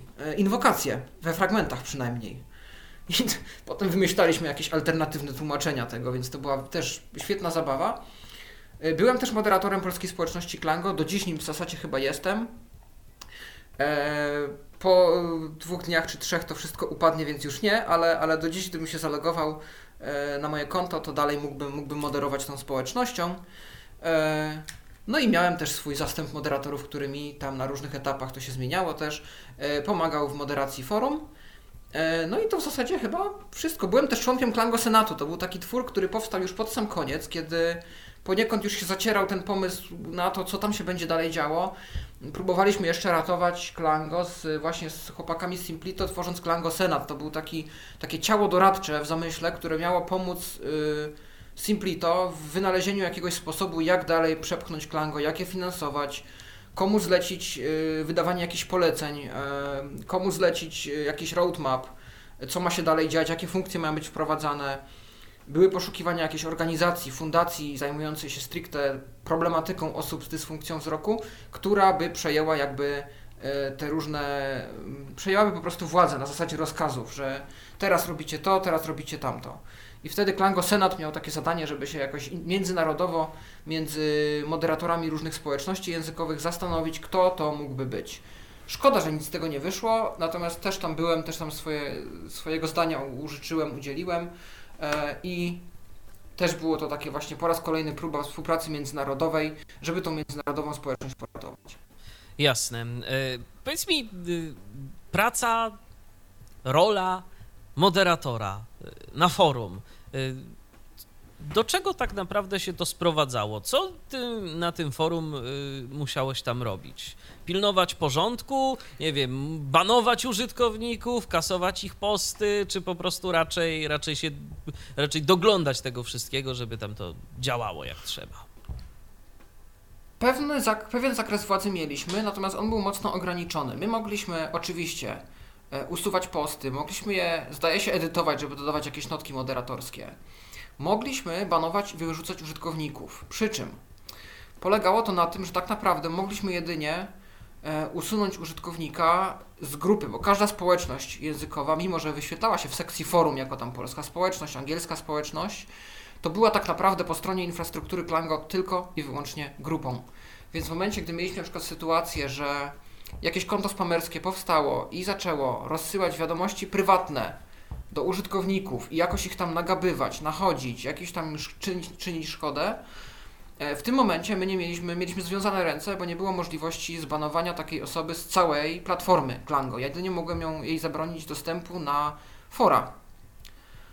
No mogłem też wysyłać wiadomości do całej grupy, co się czasem przydawało, jak były jakieś takie sprawy, które wymagały tego, żeby cała społeczność wiedziała. No mogłem też sobie przy... mianować nowych moderatorów, więc jakby porządek na forum dało się w miarę nad nim zapanować. Natomiast takie bardziej zaawansowane narzędzia typu ban po jakimś identyfikatorze komputera, do czego wiem, że Klango miało chyba jakieś tam prawo i, i funkcje do tego stworzone, bo w pewnym momencie zgłaszali użytkownicy, którzy się tam bardzo narazili, że nie mogli tworzyć już nowych kont z tego samego komputera. My takich narzędzi nie mieliśmy i był, problemy zaczynały się w momencie, kiedy jakieś, jakaś szkoda wychodziła poza forum. Ale forum mogliśmy spokojnie moderować. Jak wspominasz ten czas tej moderacji i opieki nad forum? Bywało różnie, bywało ciężko, mieliśmy słabsze momenty, mocniejsze momenty. Coś, czego się na pewno nauczyłem dzięki temu, chyba jednak mimo wszystko nie jestem dobrym przywódcą, szefem. A nie byłem w stanie często podjąć jakiejś palącej decyzji, nie byłem w stanie, miałem problem z podjęciem działania wobec kogoś, kogo znałem dobrze. Nie chodzi tylko tu o jakieś czyste znajomości, tylko zawsze starałem się jakoś, znając tą osobę gdzieś bardziej prywatnie, usprawiedliwiać to działanie, w jakiś sposób zmiękczać sytuację i tak dalej. Ja jestem zbyt chyba dyplomatyczny na to, co było tam trzeba robić, a jednak Klango było społecznością międzynarodową, społecznością dla osób w każdym wieku i mimo, że regulamin y, wspominał, że tam minimum trzynaście lat, no to nie było żadnego sposobu na to, żeby to zweryfikować i tak naprawdę y, wiele rzeczy tam się działo bez kontroli, tam mógł każdy założyć konto, podać się za kogokolwiek.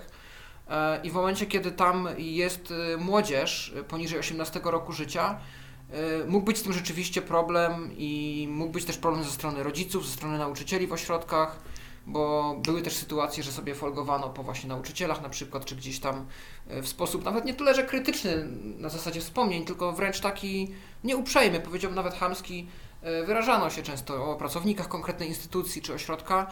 No i potem no, bywały takie problematyczne sytuacje, w których jakieś zgłoszenia, może nawet nie tyle do nas, co też do, do Simplito do góry płynęły odnośnie tego, że tu jakiś tam użytkownik obraził kogoś albo obrażono moje dziecko. I to jest coś, co jest naprawdę bardzo ciężkie w momencie, kiedy prowadzi się tak globalną społeczność dla tak zróżnicowanej wiekowo i uwarunkowaniowo społeczności, gdzie tak naprawdę jest targetem jest każdy. No ale koniec końców y, największą grupą odbiorców jest też młodzież i są też osoby nieletnie. Dokładnie. I tu jest duża tam... odpowiedzialność moderatora, żeby to miejsce było przyjazne dla osób nieletnich. Oczywiście, tam bardzo dużo osób młodych było. E, oczywiście nie tylko, bo też pojawiały się osoby starsze, użytkownicy, e, którzy już swoje lata na karku mieli. Natomiast rzeczywiście ja mam takie wrażenie, że na Klango zawsze e, najwięcej było młodzieży i no i też dzieci wtedy, bo tak mi się wydaje, że te wszystkie miejsca typu jakaś na przykład lista dyskusyjna, właśnie wspomniana przez ciebie Tyflos, to cho- czy, czy nawet nasz serwer TeamTalka, to zawsze było jednak takie miejsce, gdzie nie każdy się odnajdywał i też nie każdego zawsze mile widziano.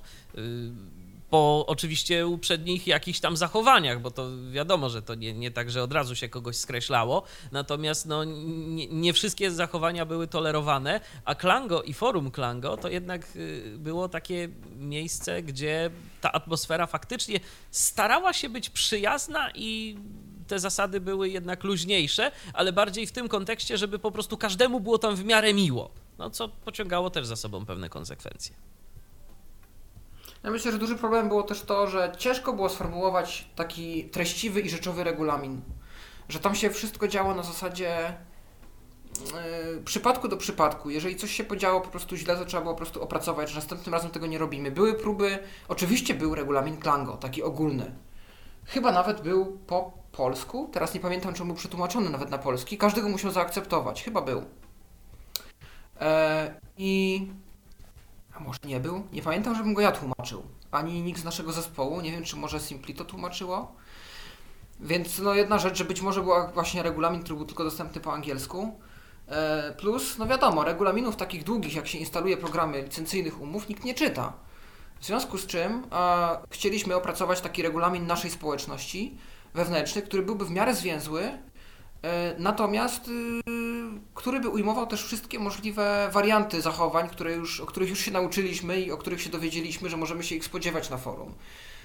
I podjęliśmy taką próbę, to nam się też nie udało, bo były różne koncepcje, jak do tego podejść, albo coś było zbyt rozwlekłe, albo coś było zbyt zwięzłe. I to jest też tak właśnie, jak w grupie właśnie moderatorskiej jest za dużo osób, że po prostu każdy ma swoją koncepcję, każdy szarpie w swoją stronę. I potrzeba takiego głosu, którego, przyznaję, ja nie miałem, ja nim byłem, żeby powiedzieć temu stop i w końcu zdecydować się na jakąś wersję, może troszeczkę pomieszać kawałek koncepcji jednej, kawałek koncepcji drugiej i zrobić z tego spójne zasady, które są jasne dla wszystkich i równe dla wszystkich. No tak, z tym faktycznie był problem. Natomiast fora to jest jedno.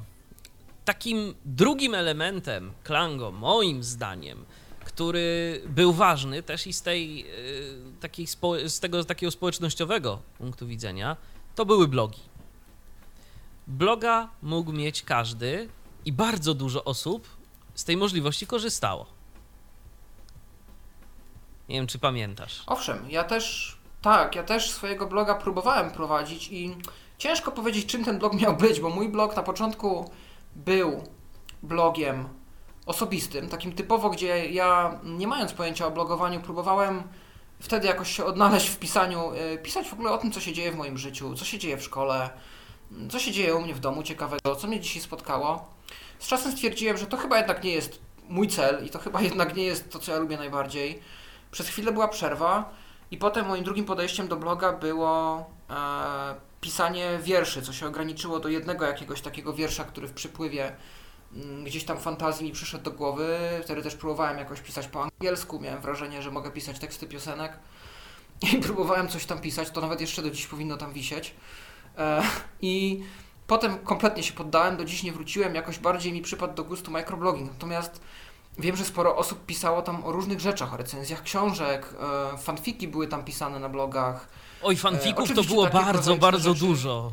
Harry Potter to tam tak. Królował na blogach Klango.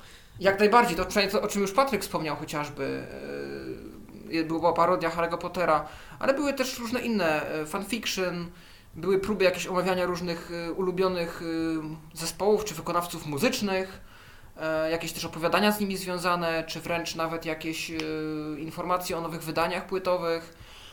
Jakieś technologiczne bardziej blogi, każdy miał jakiś pomysł na to, jak siebie wyrazić i funkcjonowało to do tego stopnia, że te osoby po jakimś czasie przeniosły się na bardziej yy, powiedzmy yy, znane platformy blogowe, takie jak WordPress i, i tam kontynuują swoją działalność yy, i tam piszą o tym, co im na sercu leży i fajnie, że przez Klango te osoby się przekonały do blogowania. Wiesz co, dla mnie najbardziej taką poruszającą gdzieś tam yy, grupą yy, blogowiczów na Klango były te osoby, a też było tych osób kilka, które traktowały yy, te blogi jako takie miejsce, gdzie mogą się wykrzyczeć, mogą yy, napisać gdzieś tam, jak może wyglądać Yy, sytuacja yy, życiowa osoby niewidomej. Były takie osoby, które pisały bardzo otwarcie o tym, jaka jest u nich na przykład sytuacja rodzinna, jaka jest sytuacja w domu, co jest nie tak. Pisały dość otwarcie o właśnie jakiejś nadopiekuńczości, czy na przykład nietolerancji wręcz rodziców na ich niepełnosprawność, że rodzice też się nie mogli z tym za bardzo pogodzić. I to było takie naprawdę bardzo, bardzo poruszające, powiem szczerze. Te pewne wpisy tak się czytało i, i taka myśl przychodziła, no kurczę, są ludzie, którzy naprawdę nie mają w życiu lekko, są ludzie, którzy naprawdę... no źle trafili na tym świecie. Tam, pamiętam, że jedna użytkowniczka to nawet tego bloga chyba skasowała, bo no nie przewidziała tego, że taki blog będzie czytał ktoś z jej rodziny i tam chyba jakieś w ogóle problemy były po, po pewnym czasie z tego powodu. I potem blog zmienił temat i, i tematykę już w ogóle. Także no też była taka grupa użytkowników. Tak, i to jest, i to jest też, to jest też to, że potem wiesz, czytasz tego typu blogi i chcesz tym ludziom pomóc i nie bardzo wiesz jak, i nie bardzo wiesz, wiesz, najlepiej to był też okres właśnie tych blogów, no to był też okres mojego gdzieś takiego dojrzewania, kiedy ja byłem w technikum, okres skądinąd dość w moim życiu burzliwy, więc wspominam o tym dlatego, że był też gdzieś tam ściśle powiązany z Klango. Klango było dużą, dużą częścią mojego życia wtedy. I chciało się tym ludziom wszystkim naraz pomóc, na zasadzie takiej zupki chińskiej, w pięć minut gotowe. No teraz już wiem z perspektywy czasu, że jest to niemożliwe, że to się natomiast nie da. Mhm. Też mam wrażenie, że części tych osób, jakie tak śledzę gdzieś prywatnie, się poodmieniało i chyba na lepsze. Tak. I cieszę się i bardzo im tego gratuluję. I fajnie, że dalej jesteście z nami i że wam się polepszyło. Tak, ale to też rzeczywiście Klango było takim miejscem, gdzie, gdzie ludzie mogli się wykrzyczeć. Byli też ludzie, którzy po prostu pisali taki y, dziennik ze swojej aktywności życiowej. Y, wstałem, zjadłem śniadanie, posłuchałem radia, dziś w radiu było to, to i to. Albo y, nawet byli wręcz ludzie, którzy pisali te blogi y, po to, żeby napisać, a u mnie nic specjalnego i na tym kończę dzisiejszy wpis. Tam też i tak się zdarzało. Y, ludzie, którzy na przykład nie wiedzieli, gdzie jest spacja na klawiaturze, bo wpis spacją był dość skąpo obdarzany i wyrazy się na przykład zlewały. No różne, różne ciekawe rzeczy były na tych blogach. Ja pamiętam, że nawet nie korzystając z Klango, to zawsze wchodziłem sobie na klangoblog kropka net i, i przeglądałem, co tam ciekawego, co tam interesującego, co, co ludzie dziś napisali na tych blogach i, czego, i co można sobie przeczytać. Mamy telefon kolejny. Halo, kogo witamy? Dobry wieczór. Dobry Olaf wieczór. Z tej strony się kłania. Witaj, Olafie. Y- Ja tutaj chciałem, to a propos jeszcze, jeżeli mogę wrócić do tematu moderatorów. Oczywiście. To chciałem podziękować, chciałem podziękować tutaj właśnie Pawłowi czy też Piciokowi za zaufanie, za to, że mogłem razem z nim pomóc w moderowaniu. Dziękuję Tobie, Pawle, bardzo za zaufanie. Na Klango się moderowało, pamiętam również spotkania na Zello, nie wiem czy Pawle również pamiętasz, takie jedno mieliśmy spotkanie na Zello, moderatorskie Klango. Tak, to dziś chyba istnieje w moich kontaktach na Zello kanał, w moich też, w moich moderatornia chyba nawet się nazywał. Tak, tak. Moderatornia. Tak, tak. Wiem, że tam było, był kiedyś taki moment, że się spotkaliśmy wszyscy i omawialiśmy szczegóły, to prawda. W sierpniu dwa tysiące trzynastego roku to było, albo dwunastego. No w każdym razie, tak a propos Klango, powiem tak, y- ja y, zrezygnowałem z moderowania y, forum. Dlaczego? Dlatego, że y, się też przez bardzo długi okres czasu tam nie udzielałem. Bardzo długi okres czasu.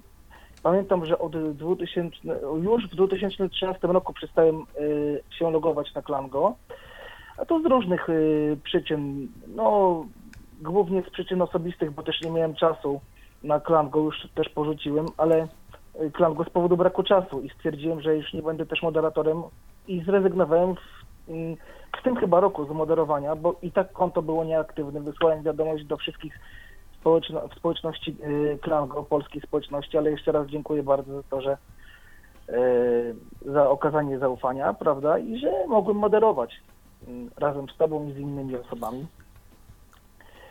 Więc cała przyjemność Klango, po naszej stronie. Cieszę się, że, cieszę się, że Ci się podobało. Czy coś mi Klango, powiem tak, czy coś mi Klango dało, yy, ja Klango traktowałem jako taką rozrywkę, jako miejsce spotkań z ludźmi, jako miejsce, prawda, pisania, tak to bardziej Klango traktowałem. Klango, ja już yy, jestem no, dosyć zaawansowany, jeżeli chodzi o komputery i Klango, to mówię, dla mnie Klango było to miejscem takim... Yy, miejscem towarzyskim. Teraz to już, yy, bo wtedy Facebook, pamiętam, za czasów Klango, jak to wstawało, to nie było aż tak rozwinięty. Mało, no mniej ludzi miało tego Facebooka, więcej ludzi miało Klango i siłą rzeczy, dlatego też sobie konta założyłem na Klango, ale później przyniosło się to wszystko na Facebooka i teraz właśnie z tego Facebooka korzystam. Jak naj... Yy, tak jak większość ludzi. W czasach bo... Klango to tak jak mówiliśmy o Olafie na samym początku, tak. To bardziej nasza klasa. była popularna. Tak, tak, tak. O, nasza klasa, pamię- tak, nasza klasa. Pamiętam, pamiętam. No więc jeżeli chodzi o Klango, to tak, historia, coś się kończy, jak to się mówi, coś się zaczyna, jak to mówi tytuł pewnej powieści i trzeba iść dalej po prostu. Wspomnienia będą zawsze, jakieś kontakty z ludźmi będą i no pozostaje tylko podziękować za to wszystkim, podziękować ludziom, których poznałem na Klango, z którymi kontakt utrzymuje się do dzisiaj. Także no fajnie, fajnie, że coś takiego było, ale jak to się mówi, nie ma co się załamywać, trzeba iść dalej. No i to ode mnie chyba tyle, także ja jeszcze raz dziękuję bardzo za, e, za to. Jeszcze pochwal się swoim, swoim nikiem, jak wszyscy to wszyscy. No, o, przepraszam, przepraszam. E, Maksiorę. Mój nick to był. Maksiorę, okej. Okay.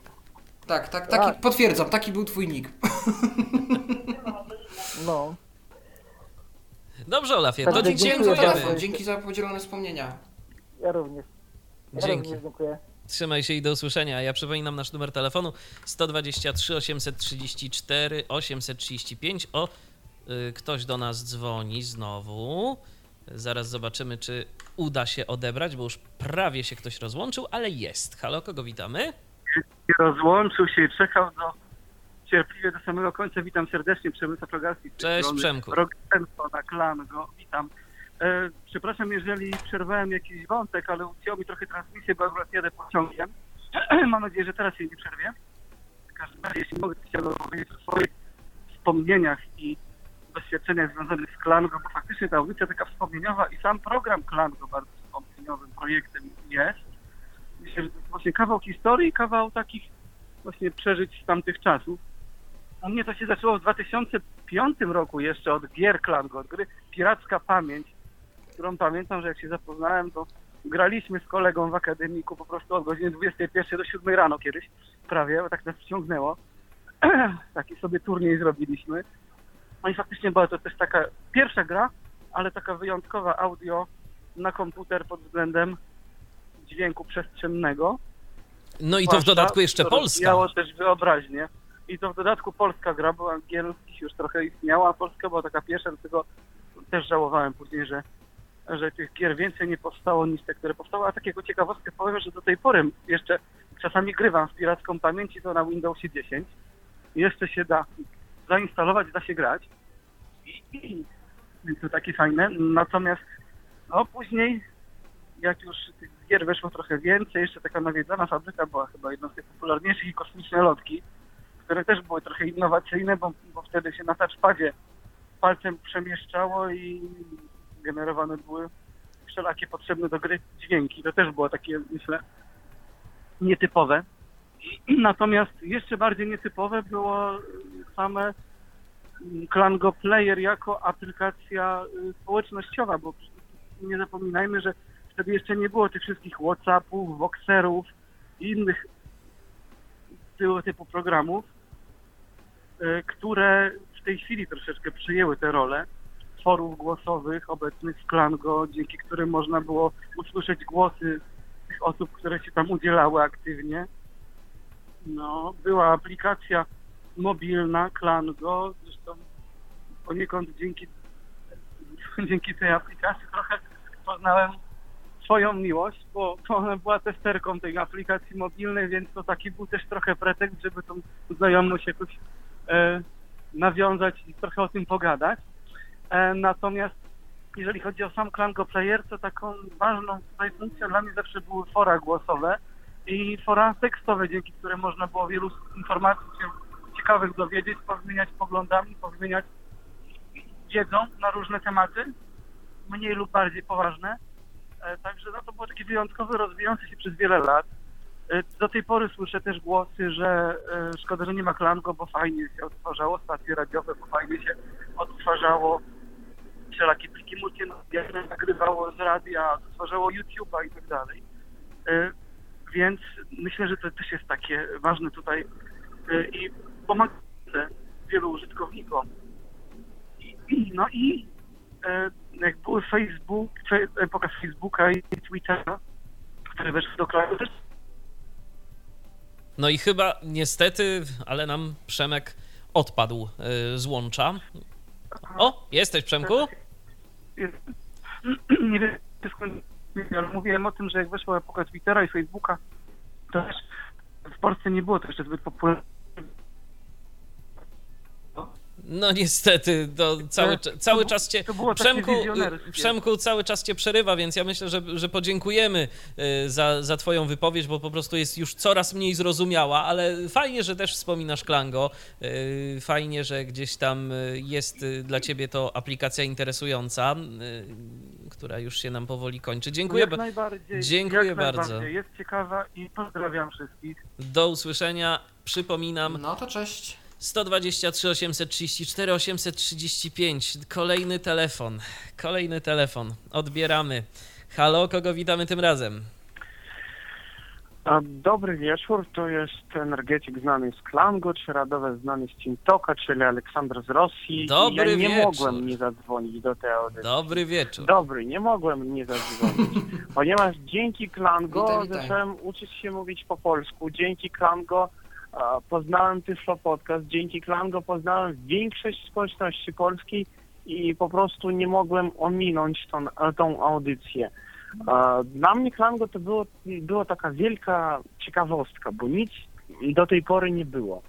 Prowadziłem bloga, byłem jednym z moderatorów rosyjskiej społeczności, robiłem wszystko, żeby ten projekt propagować i propagowałem go no do tej pory, póki autory go nie porzucili tak naprawdę, bo starałem się o to, żeby jakoś to działało i żeby ludziom było jakoś komfortowo. Ale w każdym razie jedyne, co mogę o Klango powiedzieć, że ten projekt naprawdę, no jeżeli tak można powiedzieć, zmienia losy ludzkie, bo tyle ludzi się przez niego poznało, jak już było mówiono, tyle związków się zrobiło, tyle po prostu wszystkiego odbyło się tam, że no to będzie w serce u każdego, kto z tego projektu korzystał. Mie- więcej, mniej. Teraz jest Elten i mam nadzieję, że będzie coś ciekawego dziać się i tam. Jeszcze czegoś temu projektowi troszeczkę brakuje, ale on jest bardzo fajny, naprawdę. I ja zachęcam tych, kto korzystał z Klango, skorzystać i z Eltena też, bo to no, fakt faktem, że to kontynuacja Eltena. Gdzieś lepsza, gdzieś gorsza, ale kontynu- kontynuacja i mam nadzieję, że autor będzie przedłużał a, to wszystko. No i miejmy a, nadzieję, że ja prostu, starczy pewno... mu zapału mhm. na dłużej niż, niż, niż Simplito. Chociaż no Simplito to przede wszystkim też mam wrażenie, że oni jednak prędzej czy później, no jak to każda firma, tak, chciała, no tak. chciała zarobić na tym, no a tu się nie udawało. Klango punkty, Klango punkty ze względu na to, że użytkownicy Klango to były w większości osoby młode, no i powiedzmy to sobie szczerze, no tak, nie miały dostępu do pieniędzy nawet. No i mówienie tu, mamo, mhm. tato, daj mi jakieś tam pieniądze na jakieś Klango punkty, no często mogło skutkować po prostu odmową i tam dlatego przypuszczam, że to nie tak. wyszło. No właśnie, jak wspominaliśmy tu niedawno na antenie Klango, to większość ludu powiedziało, że dobrze byłoby, jakby było, było stać na te pieniądze. Troszeczkę Simplito nie pomyśliło, że no, że, że, że nie da się, że ludzie nie będą płacili. Także, no, no co już zrobić? No, każdy popełnia błędy, komuś można to nawet darować, komuś mniej, komuś więcej, ale fakt faktem, że no, no zmieniło się dużo. Ale ja mam nadzieję, że takie społecznościówki, jak chociażby ten Elten, będą mieć e, swoje grono użytkowników i że te, którzy naprawdę lubili Klango, teraz będą lubili także i Eltena, bo Dawid robi kawał dobrej roboty i można na to mieć nadzieję. Oczywiście, że tak. Aleksandrze, jeszcze tak zapytam, a co dla ciebie najważniejsze było w Eltenie? Właśnie ta społeczność? W Klango oczywiście. E, właśnie, tyle w Klango. Ludu poznałem. w Klango, w Klango. W Klango tak, oczywiście, że społeczność. Tyle ludu poznałem, z, tylom, z tyloma ludźmi gadałem, z tyloma ludźmi pisałem. A w sumie i Flow Podcast oczywiście jeszcze, jeszcze był ważny, bo przez Klango o tym wszystkim się dowiedział. A plus wiecie co, ja skończę, bo już chyba niedługo mnie i tak raz wyłączy ten mój telefon, ale ja powiem na końcu, że u nas w Rosji nie było aż takiej wielki, wielkiej technicznej wiedzy, które, którą posiadali wtedy użytkownicy Klanga tak naprawdę. I dlatego Klango też było fajne. No tak, można było... Bo można było sporo dowiedzieć się. Tak, można było sporo się dowiedzieć i to jest prawda. Te mhm. fora to swego A wasza czasu... społeczność też była jedną z większych, jedną z bardziej takich widocznych, społeczność rosyjs... tak. rosyjskojęzyczna, bo tam tak. Rosjanie i Ukraińcy i nawet Gruzini, ja Kazachowie, nadzieję, więc to była naprawdę... Będzie tak. Ja mam nadzieję, że L T M też będzie teraz fajnie było was mieć w ogóle, to było tak ciekawe doświadczenie. Tak było. I miejmy okay, nadzieję, że tak no będzie. To życzymy powodzenia. Dokładnie. Pozostaje życzyć powodzenia Dobra. i po, pozostaje trzymać kciuki i za społeczność, i za Dawida, żeby, żeby Eltena rozwijał. Ja tak, ja tak, tak, ja tak, tak, tak. To, to się pomyliłem przed momentem, mówiąc o, o Eltenie w kontekście Klango, ale powiem szczerze, że czasem naprawdę mi się mylą te dwa programy. No Elten, Klango, no to tak. jest po prostu jedno. W, w, w tych dwóch programach chodzi o to samo. Chodzi o to, żeby łączyć niewidomych, mhm. żeby ta mhm. społeczność była. Dziękuję ci bardzo serdecznie, Aleksandrze, za telefon. Do Również usłyszenia. Dziękuję. Pozdrawiamy serdecznie. Ja teraz próbuję odebrać kolejny telefon, bo znowu dzwonią, dzwonią, po prostu jest naprawdę mnóstwo telefonów. Niebywałe. Dokładnie, niebywałe, ale Musimy jest. Częściej taką audycję robić. Dokładnie. Zobaczymy, może uda się odebrać teraz. Halo, kogo witamy? Dobry wieczór, witam wszystkich Państwa. Oskar Słodkowski, znany przez niektórych jako Johnson. Witaj, witaj. Cóż, witam serdecznie wszystkich. Też oczywiście warto powspominać, też usłyszałem, że audycja ma być dzisiaj, to czemu nie wspomnieć tej dawnej społeczności. No to słuchamy Twoich no cóż, wspomnień w takim dla razie. Mnie, dla mnie oczywiście Klango, znaczy wiadomo, tak jak też było wspominane, usłyszałem też a propos starej jedynki, parę tam gier demo pograłem, no i tak mówię, czy to będzie się dalej rozwijać, czy coś. I tutaj nie pamiętam dokładnie, gdzieś jakieś słuchy mnie doszły, że będzie Klango dwa. No dobra, ściągam to, instaluję, rejestruję się. I tak naprawdę to w zasadzie Klango otworzyło mi drogę na świat, ogólnie wszedłem w świat komunikatorów, poznałem właśnie Mirandę, tu gratulacje w Picioku za zrobienie Mirandy dla niewidomych. I w ogóle, że mógłbym Cieszę się, zwłaszcza, że pamiętam mój pierwszy wątek o Mirandzie i jeden z pierwszych postów w tym wątku od Maćka. I tutaj uśmiech do Maćka i pozdrowienia, bo nie pamiętam, jaka wtedy była moja reakcja, jak się z tym czułem. Chyba kibicowałem bardzo z całych sił. Maciek napisał, o, my taką Mirandę zaraz będziemy mieć w Klango. I po prostu czekałem na tą Mirandę e, przez cały czas trwania Klango. Szkoda, że się nie doczekałem, bo bardzo kibicowałem temu, żeby w Mirandzie, e, boże, w Klango był też komunikator. Taki z prawdziwego zdarzenia komunikator wspierający no to... popularne protokoły. Właśnie, jakiś Facebook, jakieś gadu no to... a tutaj... i inne tego typu. By tak, a teraz widzę, fajne. Że sporo tak, osób wspomina, że dzięki Klango poznałem Mirandę, więc cieszę się, że to była efektywna reklama. Tak, tak. To, to autentycznie pozna, poznałem, poza tym słyszałem też na przykład, że istnieje coś takiego jak Skype i ten, ale bardziej jakoś w to wszedłem y, przez Klango, co się też podowiadywałem. Niektórzy ludzie właśnie y, już, już mieli Skype'a gdzieś, oczywiście w mojej szkole, także teorię tylko znałem, ale w praktyce jeszcze nie. No i do niektórych praktyk właśnie Klango y, umożliwiło mi właśnie wejście w te praktyki. No co, podcasty, nie podcasty, poznanie nowych ludzi, rozprzestrzenienie także Klango w swojej, w swojej szkole, co pewnie niektórzy tutaj, niektórych ludzi znają i po prostu po, rozpowszechniłem trochę to Klango. E, no cóż, e, trochę pisałem, było, były różne dziwne rzeczy na forum. Najbardziej nie zapomnę pewnych miesięcy, jakie były oczywiście kawałowe. I, i tworzenie różnych dziwnych kont. Po prostu tego no, nie mogę nie zapomnieć. Też dobrą rzeczą i to mi się podobało, że weszły właśnie te grupy, gdzie w końcu wiele osób tak naprawdę, podejrzewam, chciało pogadać na swoim forum na swój, spos- na swój sposób. Tak akurat, no, czasami no, odłączali się od publicznego, no ale mieli możliwość stworzenia po prostu grupy dotyczącej danego te- tematu. Nic poza tym, nie? No to akurat mi się podobało, ja parę grup miałem, w ogóle też się zdziwiłem, że sporo ludzi weszło w grupę L V D A.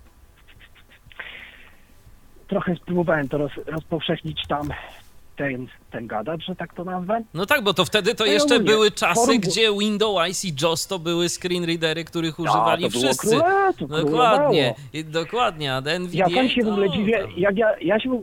tak en fał de to się dowiedziałem chyba na screenreaders kropka pe el, ale no cóż, jak to go dalej rozprzestrzenia, nieważne. E, najba- dla mnie też po prostu nowością było wprowadzenie forów głosowych. No, oczywiście, no fora, wszystko znało się, piszemy, piszemy, okej. Były różne strony i tak dalej, nieważne, i to elektroniczne, nie elektroniczne, na żadne forum w ogóle nie wchodziłem, w jakichś takich po prostu ogólnie dostępnych stronach w internecie, chociaż wiedziałem, że coś istnieje, ale właśnie na Kango się tutaj co do forum rozkręciłem, że tak powiem. Co do tego niku właśnie nie wiem, dlaczego po prostu, co mnie wzięło, że nazwałem się jako Johnson. Pierwsze, co mi po prostu przyszło takiej na myśl, może przez to, że lubię jakieś angielskie nazwy, nie wiem. O ile się nie mylę, prawdopodobnie ktoś w szkole się chyba ze mnie śmiał, że Johnson's Baby, ale to już mogę się teraz sam z tego śmiać. No i co, no, były pewne grupy, żartowało się z ludźmi, to też tego nie zapomnę, to może kiedyś na, spoza podca- poza podcastem, akurat o tym nie ma co opowiadać chyba na publice. No media oczywiście sporo też, oglądanie YouTube'a, to też mnie, to właśnie też przez to wszedłem w ten serwis. Też już wybierało się, przeglądało się różne y, katalogi, właśnie ten cały katalog mediów. Przy okazji właśnie też o tym podcaście się dowiedziałem, co nie powiem, lubiłem i do dzisiaj lubię słuchać nawet czasami jakichś archiwalnych podcastów już teraz ze strony internetowej. A z ciekawości zapytam, My... jak y, y, dla ciebie użyteczne były, kiedy działały oczywiście, aplikacje Twitter, Facebook, tak. y, korzystałeś z tego? Y...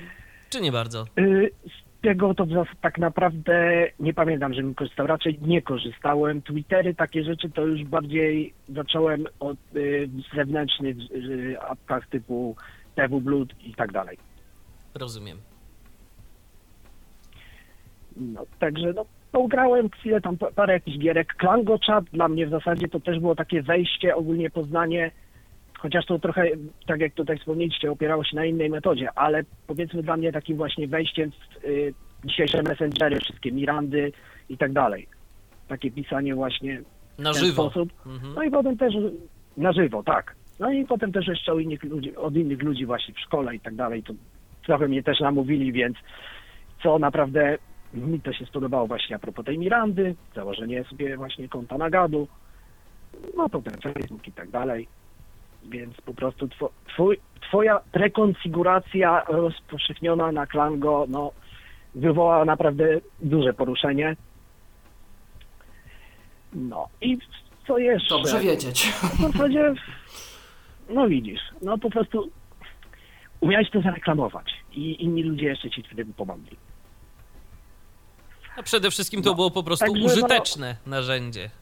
Oczywiście, oczywiście i jak teraz w takim gronie widzę, no co prawda może teraz nie D N, tylko N G, to po prostu ludzie, pra- każdy człowiek prawie, no teraz może na L T nie bardziej, ale praktycznie każdy tam człowiek ma Miranda, Miranda, Miranda.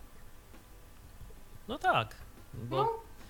bo czegoś innego w dzisiejszych czasach... Tak dużo mówić, Miranda używać. Właśnie, nie ma sobie niestety oczywiście. Równych póki co, jeśli chodzi o komunikatory. Ona, i nadal mimo swoich... błędów oferuje, ale no nie o tym audycja, więc... Okay. Tak samo oczywiście... Dobrze, Oskarze, dzięki Ci wielkie za... Ja też się dowiedziałem o No tym. Tak, TeamTalk to też mhm. gdzieś tam... Ja też dziękuję, pozdrawiam słuchających innych też w Anglii, pozdrowienia z Anglii dla wszystkich. Więc pozdrawiamy również. Pozdrawiamy tam ciepło i, i, i zapraszam na Eltena oczywiście, da, wspominających Klango, zapraszam na, to, na ten serwis. Tak, bo Elten to tak naprawdę kontynuacja, kontynuacja Klango. Myślę, że tak możemy ten serwis z powodzeniem określić. Tak jeszcze o... Ja chciałem coś powiedzieć. Nie, nie, nie, da, nie dadzą. Kolejny nie dadzą. Telefon? Czy oczywiście, ko- tak, kole, kolejny telefon. Kto tym Urwanie razem jest linii. Z nami? Halo? Yy, witajcie. Witamy. Tym razem tu Angelika z tej strony, z Klango, znana jako Monika Lisiecka O dwa. Do tej pory nie wiem, skąd mi się to wzięło. No, ale nareszcie kobiecy głos na antenie. Witamy.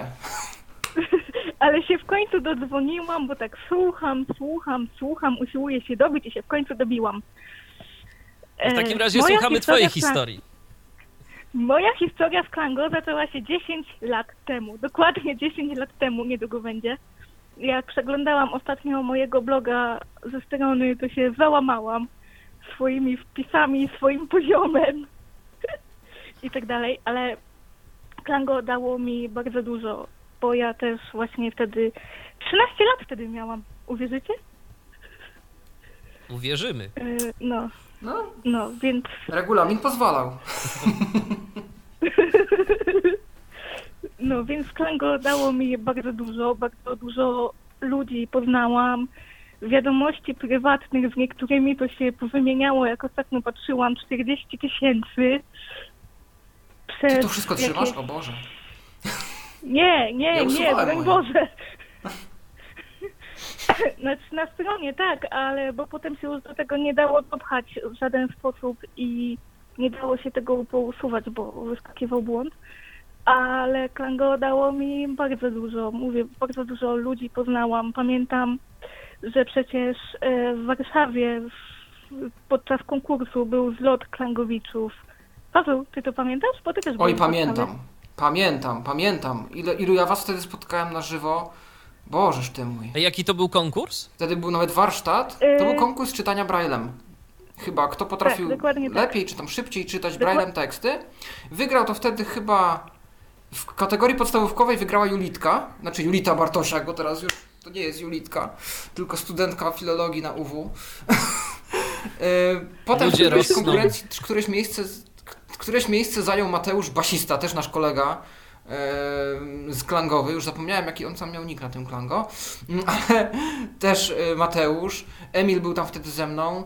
Emil Emlus. Tak, yy, Julciara, tak, Julia tak, Dzierżek z nami pamiętam. Też była. Boże, też i wtedy był była. warsztat, Chciała który Danuaria zorganizowała yy, po konkursie dla wszystkich konkursowiczów, gdzie obecni użytkownicy Klango mogli się spotkać z nią i sami ze sobą, a nowi mogli poznać, czym jest Klango, więc my poniekąd z Danuarią wdrażaliśmy tych nowych w tajniki Klango, a sami się bawiliśmy dobrze, po prostu się ze sobą spotykając. I jej, jak ja miło wspominam, to było pierwsze moje spotkanie takie z klangowiczami na żywo i to było coś pięknego, naprawdę, do dziś miło wspominam. No ja też bardzo miło wspominam, tym bardziej, że chyba nawet były dwa takie spotkania, bo było też właśnie chyba drugie, gdzie też kilka osób się zjawiło, ale wtedy dużo mniej, bo jedni się pochylowali, Kraków chyba wtedy zalało, też było coś takiego. I wiem, że nie dojechali. Tak, bardzo możliwe. No, yy, tak, było coś no. takiego i właśnie Klango bardzo dużo mi dało. Właśnie bardzo dużo ludzi się poznało na żywo i w ogóle dla mnie społeczność to było coś niesamowitego, że w ogóle istnieje coś takiego, że w ogóle jest taki sentyment teraz, jak się tak to wspomina. YouTube, ja teraz się tak przeglądało. Mi się przypomniało, że to, co wspomniałaś, że miałaś taki wtedy poziom i tak dalej, kurczę, minęło dziesięć lat, dla mnie to jest... I wiele i niewiele czasu, bo ja zaczynałem przygodę na Klango będąc w gimnazjum, teraz jestem już praktycznie, będę bronił moją magisterkę, jak dobrze pójdzie za miesiąc. Boże mój, ile się zmieniło, po prostu kwestia tego typu, że Klango poniekąd gdzieś uchwyciło nasze dorastanie. I to, że my formowaliśmy no, gdzieś dokładnie. się jako ludzie, że wykształcaliśmy swoje, swój charakter, gdzieś swoje preferencje, jeśli chodzi o to, co chcemy robić, kim chcemy być. Uczyliśmy się poniekąd życia i Klango było tego świadkiem, więc gdybym teraz ty miałaś odwagę spojrzeć na swojego bloga, ja na swoje wpisy dawno chyba bym nie miał odwagi spojrzeć. Ale wiecie co, więc to jest jeszcze też, jeszcze też jedna kwestia taka, że warto sobie prześledzić fora głosowe. Tam na przykład można zaobserwować, jak się ludziom głos zmieniał. Głosy zmieniał, no. tak, ale to już wiesz, ja nawet... fora głosowe to już jest ta późniejsza faza, tak, tak, gdzie tak. ja już troszeczkę przestałem być aktywny na przykład, więc dla mnie to nie ma aż takiej wartości dodanej, ale masz jak najbardziej rację. Rzeczywiście można posłuchać ludzi przed i po mutacji na Klango forach głosowych, czy teraz różnica jest na Eltenie, czy gdzieś tam teraz w waszych telefonach, że rzeczywiście pozmieniały się ludziom głosy. Mi chyba aż tak nie, bo ja słyszałem ja kiedyś, nie... pokazywano mi na tym toku jakieś moje stare nagrania, ale y, wielu osobom jak najbardziej. Ja nie pamiętam, czy ja się kiedykolwiek udzielałam na forum głosowym. Ja nie jestem w stanie sobie tego przypomnieć, a jeśli tak, to ciekawe, ciekawe, ciekawe no. Ale właśnie Klango bardzo dużo. Co do YouTube'a, tak ktoś wspominał o YouTubie, o pobieraniu z YouTube'a, o przeglądaniu z YouTube'a, to ja do dzisiaj mam folder na dysku, który się nazywa YouTube i są tam wszystkie rzeczy, które pobrałam z krangowego YouTube'a. No to tak jak mówiłem, ja też mam jeszcze trochę takich utworów. Niechętnie ich niestety słucham, muszę przyznać, bo od tamtego czasu się dowiedziałem, czym jest jakość trzysta dwadzieścia kilobitów i wolę, i stereo czym jest i dlaczego jest ważne, ale z drugiej strony zawsze jak słyszę taki monofoniczny kawałek jakiejś gorszej jakości, a klango. Ale pamiętajcie też, że wtedy, że wtedy w dwa tysiące ósmym roku to jeszcze YouTube wcale takiej dobrej jakości nie miał jako YouTube. No, była taka dokładnie. Bardzo charakterystyczna jakość tych filmików, które czasem jeszcze można też spotkać gdzieś tam w internecie. Ona jest taka bardzo charakterystyczna. To, to, to też, to ale Midzi, ja mam czasem w tagach Recording zero zero jeden, więc... No to jest inna sprawa, no. Więc to widać, to od tego się nie ucieknie tak łatwo. Tak, no. Wiado- tak, tak, wiadomo. Nie, o... Tak, oczywiście, że wiadomo. Także Klango było, było i zostanie, i to pewnie jeszcze przez długi czas zostanie w sercach ludzi, użytkowników, ale na Eltena też zapraszam, jak najbardziej, jak najbardziej. Tak, bo to jest, bo to jest tak naprawdę przyszłość, przynajmniej jeżeli chodzi o społeczność niewidomych. To też zapytam, Angeliko, czy jakoś na te społecznościówki wtedy, kiedy używałaś przede wszystkim Klango, te takie społecznościówki zewnętrzne jakoś ciągnęło cię za pomocą tych aplikacji, typu właśnie jakiś Twitter, Facebook? Mówisz o Twitterze tak, i tak, tak, tak. Ja wtedy zaczynałam przygodę z Twitterem, pamiętam. Capron mnie wtedy jakoś tam uczył tego, powiedzmy, użyjmy tego słowa. No więc trochę z tego Twittera się korzystało, natomiast mało, bardziej w ramach testu niż jakiegoś używania sensownego. No, później się przeniosłam na zewnętrzne aplikacje, a z Facebooka w sumie chyba nie korzystałam wcale. Ale instrukcje mi się podobały. Bo pamiętam, bo pamiętam, że i z tego Facebooka to się nawet za bardzo nie dało skorzystać. Yy, to znaczy, dało się korzystać z części funkcji, ale yy, one były... Część funkcji było bardzo wyeksponowanych, na przykład jakieś wydarzenia były, pamiętam, mhm. bardzo mocno wyeksponowane, a tak naprawdę no, tych wydarzeń to się aż tak bardzo często nie używało. Jeszcze kilka takich rzeczy było. Dlatego też ta aplikacja Facebooka mi się niespecjalnie podobała, a liczyłem, że będzie to jednak coś użytecznego. Trochę się zawiodłem, szczerze ale powiedziawszy. Gry, ale musicie powiedzieć, że gry były fajne. Jakiś long jump, skit, tak, no. Dice poker. Znaczy, ja nigdy nie byłem jakimś wielkim graczem, więc mnie one aż tak nie pochłonęły. One były fajne, w nie się ciekawie grało. Tylko wiesz, że jestem takim graczem, że ja zawsze liczę na multiplayer, liczę na element rywalizacji z żywym przeciwnikiem, bo to jest też poniekąd ta funkcja społecznościowa gier, jakby nie było. Więc no tego mi troszkę oczywiście. brakowało, no ale te gry, te gry dla tych, który, dla których one były rozrywką, to jak najbardziej. Ja sam grałem w mole, dopóki mi się levele nie skończyły. Mole były fajne. A, wiem, że... No mole tak. Chociaż były obiekcje. Ja pamiętam, że z molami była kontrowersyjna historia, że e, któraś z użytkowniczek się doszukała, że mole, i to jest w sumie prawda, to jest tak naprawdę kret. A krety są pod ochroną.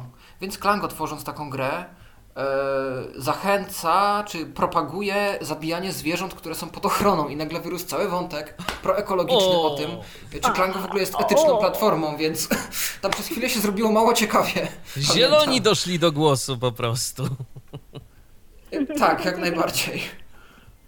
Okej, okay, dobrze, Angeliko, to dziękujemy ci bardzo za głos w dyskusji, bo widzę, że tu jeszcze w międzyczasie jakieś telefony nam się pojawiały. No dziś to po prostu linia...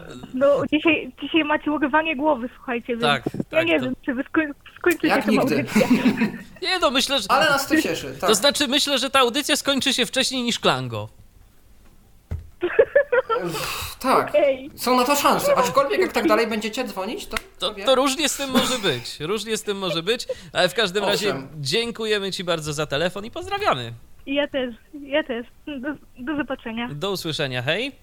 No to spróbujmy odebrać kolejny telefon, może się to uda. Kogo witamy tym razem, halo? Dzień dobry, mówi, mówi Hryniek z Klango. Witaj. Cześć. E, mówi Krzysztof, e, tak, tak żeby było wiadomo, o kogo chodzi. E, Jak to się u mnie zaczęło? Ja się dowiedziałem o Klango albo w dwa tysiące ósmym, albo dwa tysiące dziewiątym roku, mniej więcej, znaczy na pewno się to zdarzyło przez osobę, która już dzwoniła tutaj wcześniej, czyli przez Oskara, i chciałbym mu, do, mu za to z, tej, z tego miejsca podziękować i pozdrowić. No i czym dla mnie to Klango było? No na pewno, na pewno była to aplikacja, no, dzięki której poznałem wielu ciekawych ludzi. Mogłem jakby otrzymywać od nich wiedzę i, i swoją jakby przekazywać. I, i, no, i w ogóle wcześniej takiej aplikacji społecznościowej nie było, bo te Facebooki to wszystko raczkowało. Było niby G G, no ale to nie było to, tak? No jasne. Pewnie tak, pewnie nie spełniało to jakichś funkcji dla niektórych użytkowników, no trzeba przyznać. Właśnie, dzięki Klango też poznałem projekt Miranda, Miranda I M, tam zacząłem właśnie od tej piciokowej paczki, to chyba jest też jedna z większych rzeczy, których, których w ogóle ktoś zrobił dla społeczności, bo no pewnie by tak trochę by potrwało, zanim, zanim to by się tak rozpropagowało. I, i pewnie bym się ogólnie, jeżeli, jeżeli no, gdyby nie Klango, to ja bym się na pewno o tym dużo później dowiedział. No tak, bo to rzeczywiście no. taka informacja w odpowiednią grupę docelową została puszczona. I to faktycznie tak. przyspieszyło, przyspieszyło. A co dla, cie, no, co pamiętam, dla ciebie... Mirandy był dość długi, on się no tak. zawieszał przy ładowaniu potem. Ilością postów, która tam była. Tak. Aczkolwiek nie był to najdłuższy wątek w całym Klango. Tam były dłuższe a pamiętasz, wątki, co było, dwa tysiące postów, a pamiętasz, które... co było najdłuższym? Um, a chyba ten wątek Talmadge'a Wellsa ze Stanów, który po prostu zaczął się od tego, że gość się przywitał ze społecznością, po czym społeczność sobie urządziła mini-czata, gdzie opisywali, co się u nich dzieje konkretnego dnia, poruszali różne tematy i powstał taki ogólny wątek czatowy. I on z czasem urósł do takich rozmiarów, że samo najechanie na wątek wymagało kilku sekund, żeby został odczytany tytuł. Nieźle. Więc tam sobie poradzili z systemem bardzo dobrze. Zhakowali Klango. Można no, powiedzieć. Poniekąd. No, ale okej, okay, Krzysztofie, co dla ciebie taką najważniejszą funkcją? Ta społecznościowa, tak? To była? Tak, zdecydowanie społecznościowa, gdyż jakoś nie przypominam sobie, żebym jakoś namiętnie korzystał z tego YouTube'a. Nie wiem, czy ja w ogóle korzystałem z tego YouTube'a, bo jakoś wolałem jeszcze po tych stronach z em pe trzy sobie, sobie chodzić i, i u mnie to jakoś, nie pamiętam tak naprawdę, jak to się zaczęło. No na pewno z czata korzystałem, który działał jak działał, to, to każdy wie.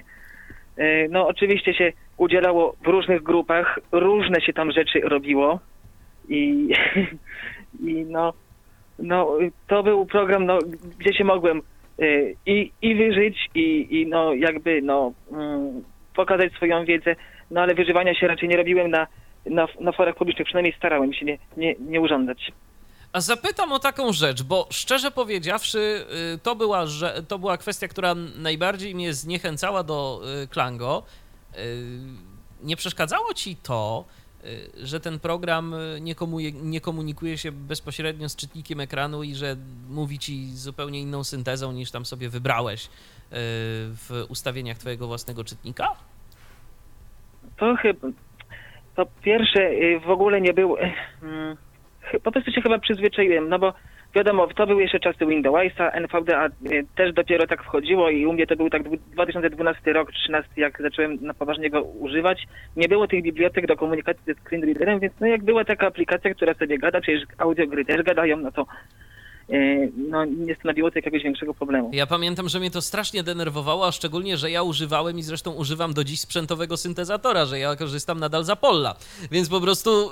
I, no ja, widzisz, to dlatego. Ja tu cały to czas... nie przeszkadzało wtedy. Ja, ja tu cały czas... Syntoka, tam syntoka i mhm. jest okej. Okay. No tak, ale, ale to właśnie, to, to mnie pamiętam bardzo irytowało, zresztą w ogóle dla mnie dziwną było, była koncepcja, że to Klango to nie jest na jakichś standardowych kontrolkach oparte, że tu mamy jakieś w ogóle własny interfejs całkowicie wymodelowany, że zachowuje się to zupełnie inaczej niż wszystkie aplikacje, z których na co dzień korzystam. Zresztą podobne uwagi, to żeby nie było, mam do Eltena w tym momencie, natomiast no on akurat całe szczęście z czytnikiem ekranu się komunikuje, bo tak jak wspomniałeś, jest biblioteka odpowiednia, dzięki której można to zrobić.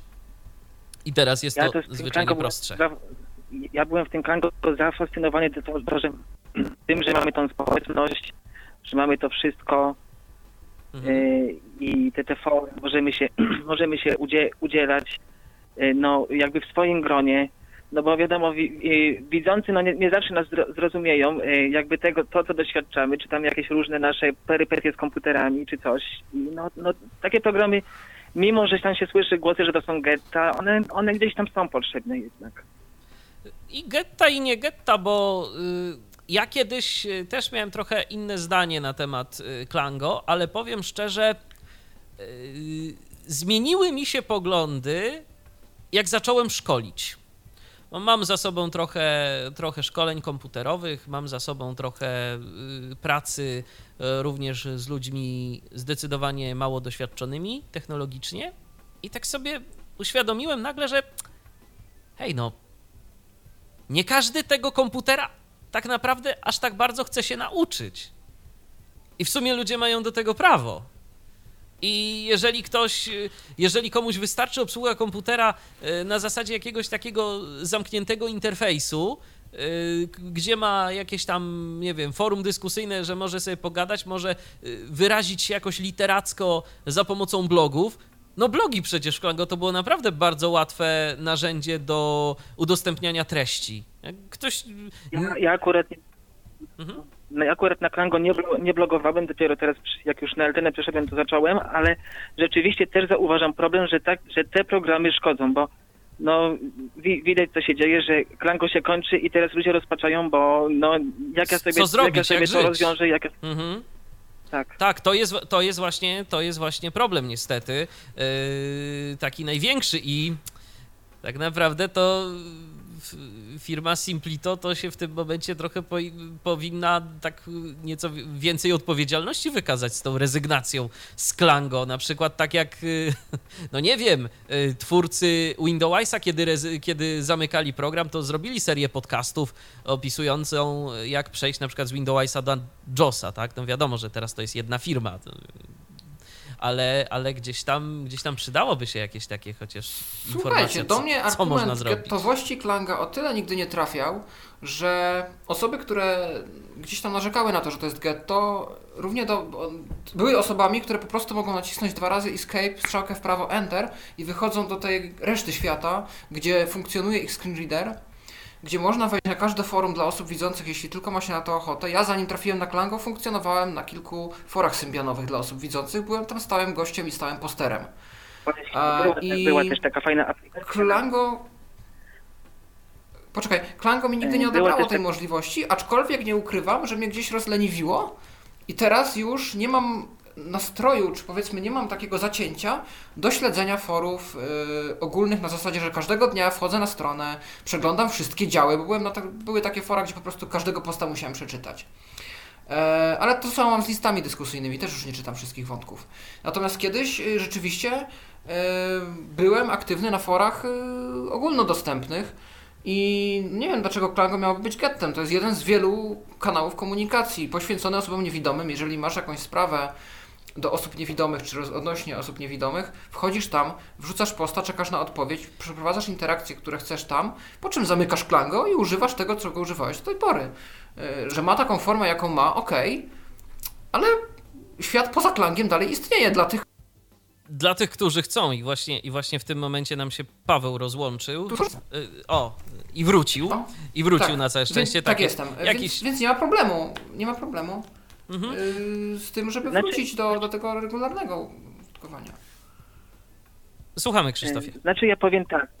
Ja powiem tak, bo u mnie to no, był to program idealny, no, nie mógł mi zaszkodzić, gdyż no, ja już zanim zacząłem używać tego programu, ja już umiałem sam sobie rozwiązywać wszelkie problemy i, i, i w ogóle. Jednak myślę, że dla takich osób, które no, nie, nie, nie miały styczności z komputerem i tylko, to, i tylko jakieś klang, klangol czy coś i no, wszystko, oczekują, że wszystko będzie rozwiązane, no to jest no, niestety bardzo krzywdzące. To znaczy, wiesz, jest to, jest to na pewno, jest to na pewno problem i ten problem oczywiście może być, ale, z, ale też jest ta trzecia strona, o której mówię. Ja na przykład pamiętam doskonale, że kiedyś pokazywałem kilku osobom, jak obsługiwać komputer. Pokazałem pewne podstawowe rzeczy, do których zobowiązywało mnie szkolenie. Wiadomo, poruszanie się gdzieś tam po pulpicie, tworzenie jakichś folderów, podstawy korzystania z internetu itd., itd. I na sam koniec pokazałem Klango. Reakcja była taka. Kurczę, no przecież ja tu w zasadzie wszystko mam, to po, to, po co mi ta cała reszta? Przecież tu wszystko jest. No i...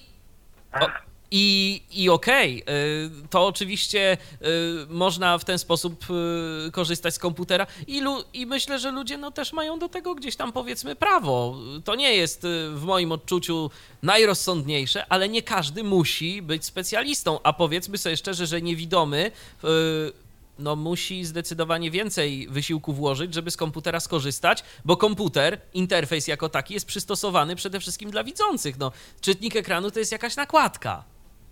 I tyle. No, znaczy, ale takie pamiętajcie programy, też, takie programy, też to... że Klango powstało w trochę innych czasach, kiedy, tak jak już wspomnieliśmy, N V D A raczkowało. Oczywiście. I dla wielu osób, zwłaszcza tych, tej grupy wiekowej, o której mówiliśmy, e, załatwienie sobie jakoś josa czy Windowsa, no to był poniekąd problem. To był problem, I... oczywiście. Bo nie wszyscy mogli sobie na to pozwolić. Dofinansowania, sami też o to dofinansowania wtedy nie wnioskowali, więc... Najprościej było korzystać z Klango. Teraz trochę się to zmienia, dla niektórych przynajmniej osób, bo jest N V D A na takim poziomie, na jakim jest i na bardzo dużo tak naprawdę pozwala. To się, to dla się zgadza, pewnych, pewnej grupy osób to już też jest pozmieniane. A też i kilka osób na Klango no, ale... było właśnie takich starszych wiekiem, prawda? Którzy po prostu no, stracili gdzieś ten wzrok w późniejszym czasie i chcieli mieć jakieś narzędzie już. do pracy na komputerze. Takie, takie Klango, no to jest taka jakby pseudonakładka na system operacyjny. No tak, można to tak no, powiedzieć. No, no. Niektórzy się śmiali, że to miał być system operacyjny. Dobrze, Krzysztofie, no, czy, czy coś jeszcze a propos, a propos tych twoich wspomnień, bo tak tu się rozgadaliśmy, a jeszcze może ktoś chciałby do nas zadzwonić. Nie, nie wiem, czy ktoś wspominał o tej aplikacji symbianowej, na, która tam no my, działała na, na, na... Mówiliśmy, ta Javowa. To chyba, to, chyba już, to chyba już z mojej strony będzie wszystko w takim razie. Dobrze. Także dziękujemy Ci bardzo serdecznie no, za telefon. Pozdrawiamy i do usłyszenia. Ja przypominam jeden dwa trzy, osiem trzy cztery, osiem trzy pięć. Jeżeli ktoś jeszcze miałby ochotę do nas zadzwonić, to zapraszamy serdecznie. Na razie, na razie nie ma telefonu, ale coś czuję, że niedługo to się może jeszcze zmienić i jeszcze może ktoś będzie chciał do nas zadzwonić i swoimi wspomnieniami się o Klango podzielić. Co jeszcze? O, no właśnie, no właśnie. Już. Jak tylko chcesz zadać pytanie. Ach. Tak, jak tylko chcę zadać pytanie. To znaczy, że nie powinienem go zadawać, tylko nacisnąć tu ten przycisk na naszej konsolecie i odebrać telefon. Ko- A, jednak nie. Ktoś się e, rozmyślił. No to okej. Okay. Może za chwilę do nas ktoś zadzwoni. E, o, i właśnie dzwoni. No to odbieramy. Kogo witamy tym razem? Halo? Dzień dobry, ja dzwoniłem, ale mnie rozłączyło. Z tej strony Dawid Pieper. Witaj, Dawidzie.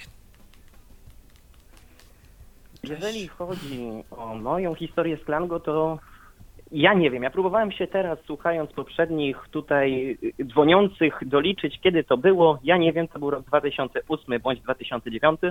Pamiętam, że już od jakiegoś czasu byłem użytkownikiem Klango, kiedy świętowaliśmy na nim pierwszy rok. I to chyba była wersja dwa zero cztery, ale nie wiem, który to, jaka to była data. Więc należy do starszych użytkowników, choć niekoniecznie najstarszych Klango na pewno. Mhm. A co dla ciebie w Klango było takiego najbardziej interesującego? Dobre pytanie. Ja pamiętam, z początku mnie zainteresował katalog mediów, głównie dlatego, że go nie rozumiałem po prostu.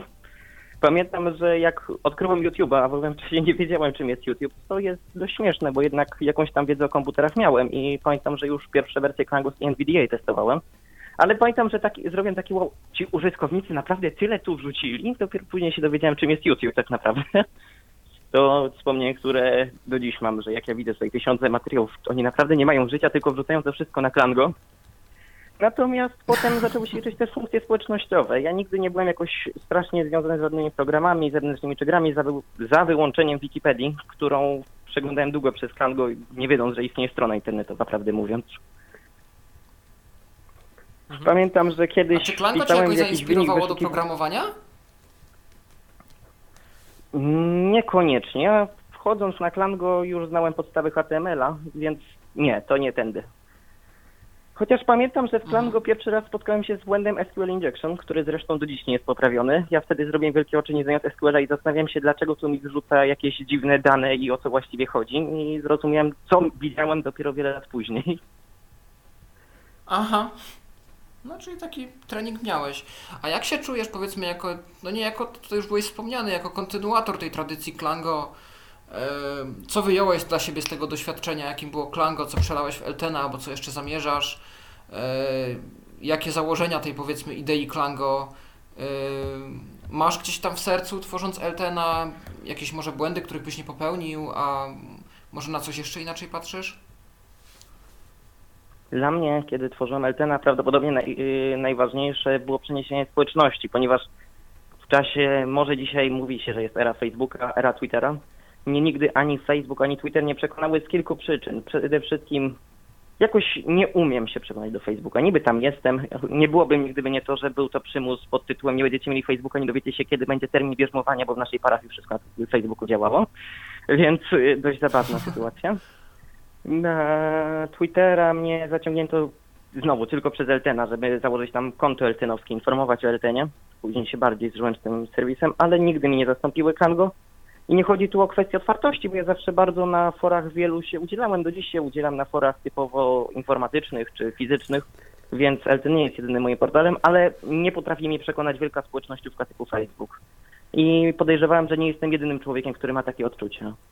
Ale Dawidzie, też, też w twoim przypadku tak sobie myślę, bo ja mam podobnie, tylko że no, siłą rzeczy ja internet poznałem nieco wcześniej, a tak mi się przynajmniej wydaje, też w twoim przypadku, bo ty, jak dobrze kojarzę, chodziłeś do szkoły masowej zawsze, tak? Ty nie miałeś zbytniego tak, takiego kontaktu z niewidomymi. To jest inna sprawa związana z Klango. Ja przy... chciałem do tego przejść. Ja w Klango po raz pierwszy w ogóle zamieniłem słowa z inną osobą niewidomą. Ja nigdy nie znałem. Mhm. To jest też, to to jest jest też ważne. Historia. To jest też ważne, bo tak naprawdę w dzisiejszych czasach, kiedy ta integracja jest coraz bardziej powszechna, kiedy coraz więcej niewidomych, którzy nie mają jakichś dodatkowych sprzężeń, uczy się w szkołach masowych, to też wcale nie jest już takie oczywiste, że niewidomi znają innych niewidomych, że mają z nimi styczność, że mogą wymieniać się w łatwy sposób różnego rodzaju doświadczeniami i to wcale też już nie jest tak, takie do końca oczywiste. Jeszcze w, jeszcze w czasach Klango na samym początku, no to oczywiście, jasne, tam bardzo dużo osób było z różnego rodzaju ośrodków, no ale... Teraz myślę, że mogłoby to wyglądać zupełnie, zupełnie inaczej. Są oczywiście Facebooki, grupy na Facebookach, no ale też nie wszyscy na tych Facebookach się jakoś bardzo udzielają i na takich otwartych portalach społecznościowych, jak sam wspomniałeś. To jest słuszna uwaga. Przy czym tutaj problem jest taki, że Klango miało świetną promocję, ale ten ja wątpię, czy wiele osób chodzących do szkół masowych się dowie, głównie dlatego, że brakuje tu materiałów informujących o nim. Natomiast na pewno to, co nie chciałbym powtórzyć, jakiego błędu Klango, który był bardzo dużym błędem i który moim zdaniem był jednym z tych, które przesądziły o końcu tego projektu, ten program zaczął stawać się programem do wszystkiego i niczego. Niby była tam jakaś przeglądarka plików, ale tak naprawdę prawie nic nie, umo- nie umożliwiała, bo nawet zwykłego kopiuj nie mogłem wykonać. Niby było na Klango aplikacje do Facebooka, do Twittera, ale działały tak jakby twórca po napisaniu pierwszych stu linii kodu stwierdził, że mu się w sumie nie chce. I takie trochę odnosiłem wrażenie, widząc te bardziej zewnętrzne i inne społecznościowe funkcje na Klango. Ja mam też takie wrażenie, że to nawet chodzi o jeszcze co innego, bo nie tyle po iluś tam linijkach kodu, że się komuś odechciało, co bardziej zmieniały się A P I, zmieniały się metody dostępu i integracji z tymi usługami zewnętrznymi i najzwyczajniej w świecie nie było czasu, żeby to nadzorować i monitorować. Jeżeli zmieniła się jakaś metoda dostępu, to trzeba byłoby siąść, znowu ten kod rozgrzebać, coś poprawić i w końcu zaczęłoby to ponownie działać, no ale no... A to jest inna sprawa. Myślę, że to jest też trochę tak... że z tym, czym Klango miało być, z tym takim rozmachem, że tam ma być wszystko, wszystkie możliwe usługi, jakie tylko się da obkodować A P I, tam był po prostu też za mały zespół programistyczny, żeby tym wszystkim się zajmować, bo nawet jeżeli ta firma przez długi, długi czas dedykowała całą swoją działalność Clango, to ja z tego co wiem, tam było parę osób i nawet dałoby się ich policzyć na palcach jednej, może dwóch rąk i znaliśmy ich zników. I te wszystkie osoby to jednak chyba za mało, żeby wypuszczać update'y, wypuszczać poprawki, kontrolować jakkolwiek społeczność na tym takim wysokim poziomie, wyższym niż mogli moderatorzy, yy, użerać się z mailami od użytkowników w jakichś tam bardziej skomplikowanych sprawach, yy, naprawiać A P I w, w każdym programie, który nagle się zaczyna sypać yy, i tak dalej, i tak dalej. To trzeba być po prostu poinformowanym na wszystkich frontach, wczytywać się w dokumentację, co tam się zmienia w każdej, w każdej aplikacji, w każdym portalu, w każdym A P I. Yy, I to jest chyba jednak trochę za dużo na tak mały zespół, jakim był zespół tworzący Clango. Pewnie tak. I jeszcze tutaj trzeba pamiętać, jeżeli patrzeć na problemy Clango od tej strony, że Clango powstawało w czasach dość wczesnych, kiedy też technologie pewne się dopiero rozwijały i nagle się okazało, że rozwiązania wykorzystywane w Clango już nie są tym, czego też trzeba, bo Clango już w ostatnich latach swojej działalności, to był rok dwa tysiące jedenasty, ja myślę, że też przybrało trochę zły kierunek. Ja myślę, że twórcy kompletnie się pogubili. Tu niestety też problemem był fakt, że za bardzo nie docenili faktu, który tu był wspomniany. Jeżeli mamy społeczność, w której ja miałem ile lat, kiedy Clango było zamykane, w sensie został porzucony dwanaście, czyli teoretycznie byłem nadal poniżej wieku regulaminowego, to trudno było oczekiwać tutaj jakichś wielkich yy, wsparć finansowych. Z innej strony ja też będę przekonywał, że jeżeli podawali, że koszty utrzymania serweru to jest pięćset złotych miesięcznie, to nie bardzo chce mi się wierzyć w takie kwoty, ale... No wiesz, w, dzisiejszy, w dzisiejszych no. czasach to może kosztować mniej. Pamiętaj, że to tam jeszcze było wcześniej ileś lat, a poza tym tak naprawdę utrzymanie... firmy jako takiej to i znaczy, to zapłacenie tam jeszcze pozostałym programistom, to myślę, że to jeszcze znacznie, znacznie większe koszty niż nawet te pięćset złotych miesięcznie, które to ewentualnie generowali na, na serwery. Ja tutaj jestem pewien, że w tych kosztach problemem było też nie tyle utrzymanie serwerów, co utrzymanie firmy. Ja jestem tego pewien, ale tu było pewne niedoinformowanie i myślę, że niestety tak działają ludzie, że jeżeli widzą, że coś działa, to po co wspierać. I... No tak. No a poza tym do Clango punktów pamiętam od samego początku było bardzo negatywne podejście. Ja, ja w tej chwili pewnie miałbym na koncie trochę tych Clango punktów, bo je po prostu pamiętam kupowałem, żeby projekt wspomóc. Ale niewiele osób na pewno z nich korzystało. Pamiętam, że bardzo ludzi rozdrażniła funkcja, którą ja bardzo dobrze rozumiem. To była funkcja V I P, czyli można było kupić za nie pamiętam ile, ale wiele tych Clango punktów usługę, która podawała, że przy niku na forum jest wypowiadane V I P.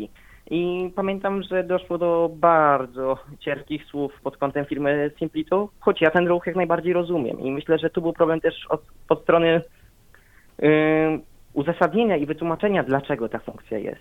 Pojawiły się Clango punkty, to od razu się ko- wiadomo, jak się pojawia pieniądz, gdyby teraz Facebook powiedział, że każdy użytkownik ma im zapłacić złotówkę rocznie, to to jest tylko złotówka rocznie, ale od razu by się rozdrażniło społeczeństwo. No tak i na pewno sporo osób by zrezygnowało.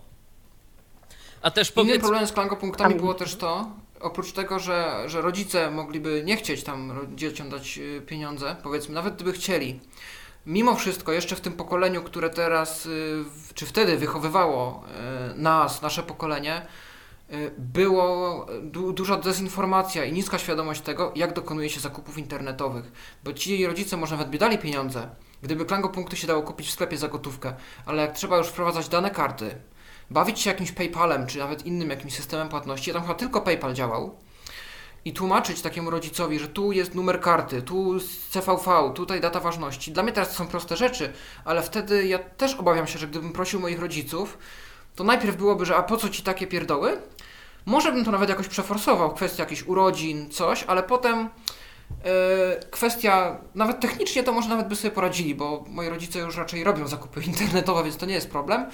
Ale kto te moje informacje przejmie o tej mojej karcie, czy mi tego nie zhakują, czy mi nie ściągną całej gotówki. Dokładnie, a PayPal... To jest jednak taki proces, gdzie... A PayPal mhm. to gdzieś tam nawet i w dzisiejszych czasach, no mimo tego, że znany procesor płatniczy, to jednak niekoniecznie w Polsce. No w Polsce mamy Payu przede wszystkim, albo jakiś DotPay. Ja myślę, tak. że Ja myślę, że też problemem był fakt, iż ja myślę, że gdyby firma Simplito zadbała o utrzymanie Klango, dzisiaj sytuacja wyglądałaby zupełnie inaczej. Ja pamiętam, ja prosiłem o wsparcie, to nie było żadne punkty, ja prosiłem o wsparcie Eltena, to ja w ciągu sześciu miesięcy praktycznie sfinansowałem serwery na cały rok, więc wiem, że dzisiaj sytuacja wyglądałaby inaczej, szczególnie, że to była tylko prośba o wsparcie przy aktywności użytkowników dużo mniejszej.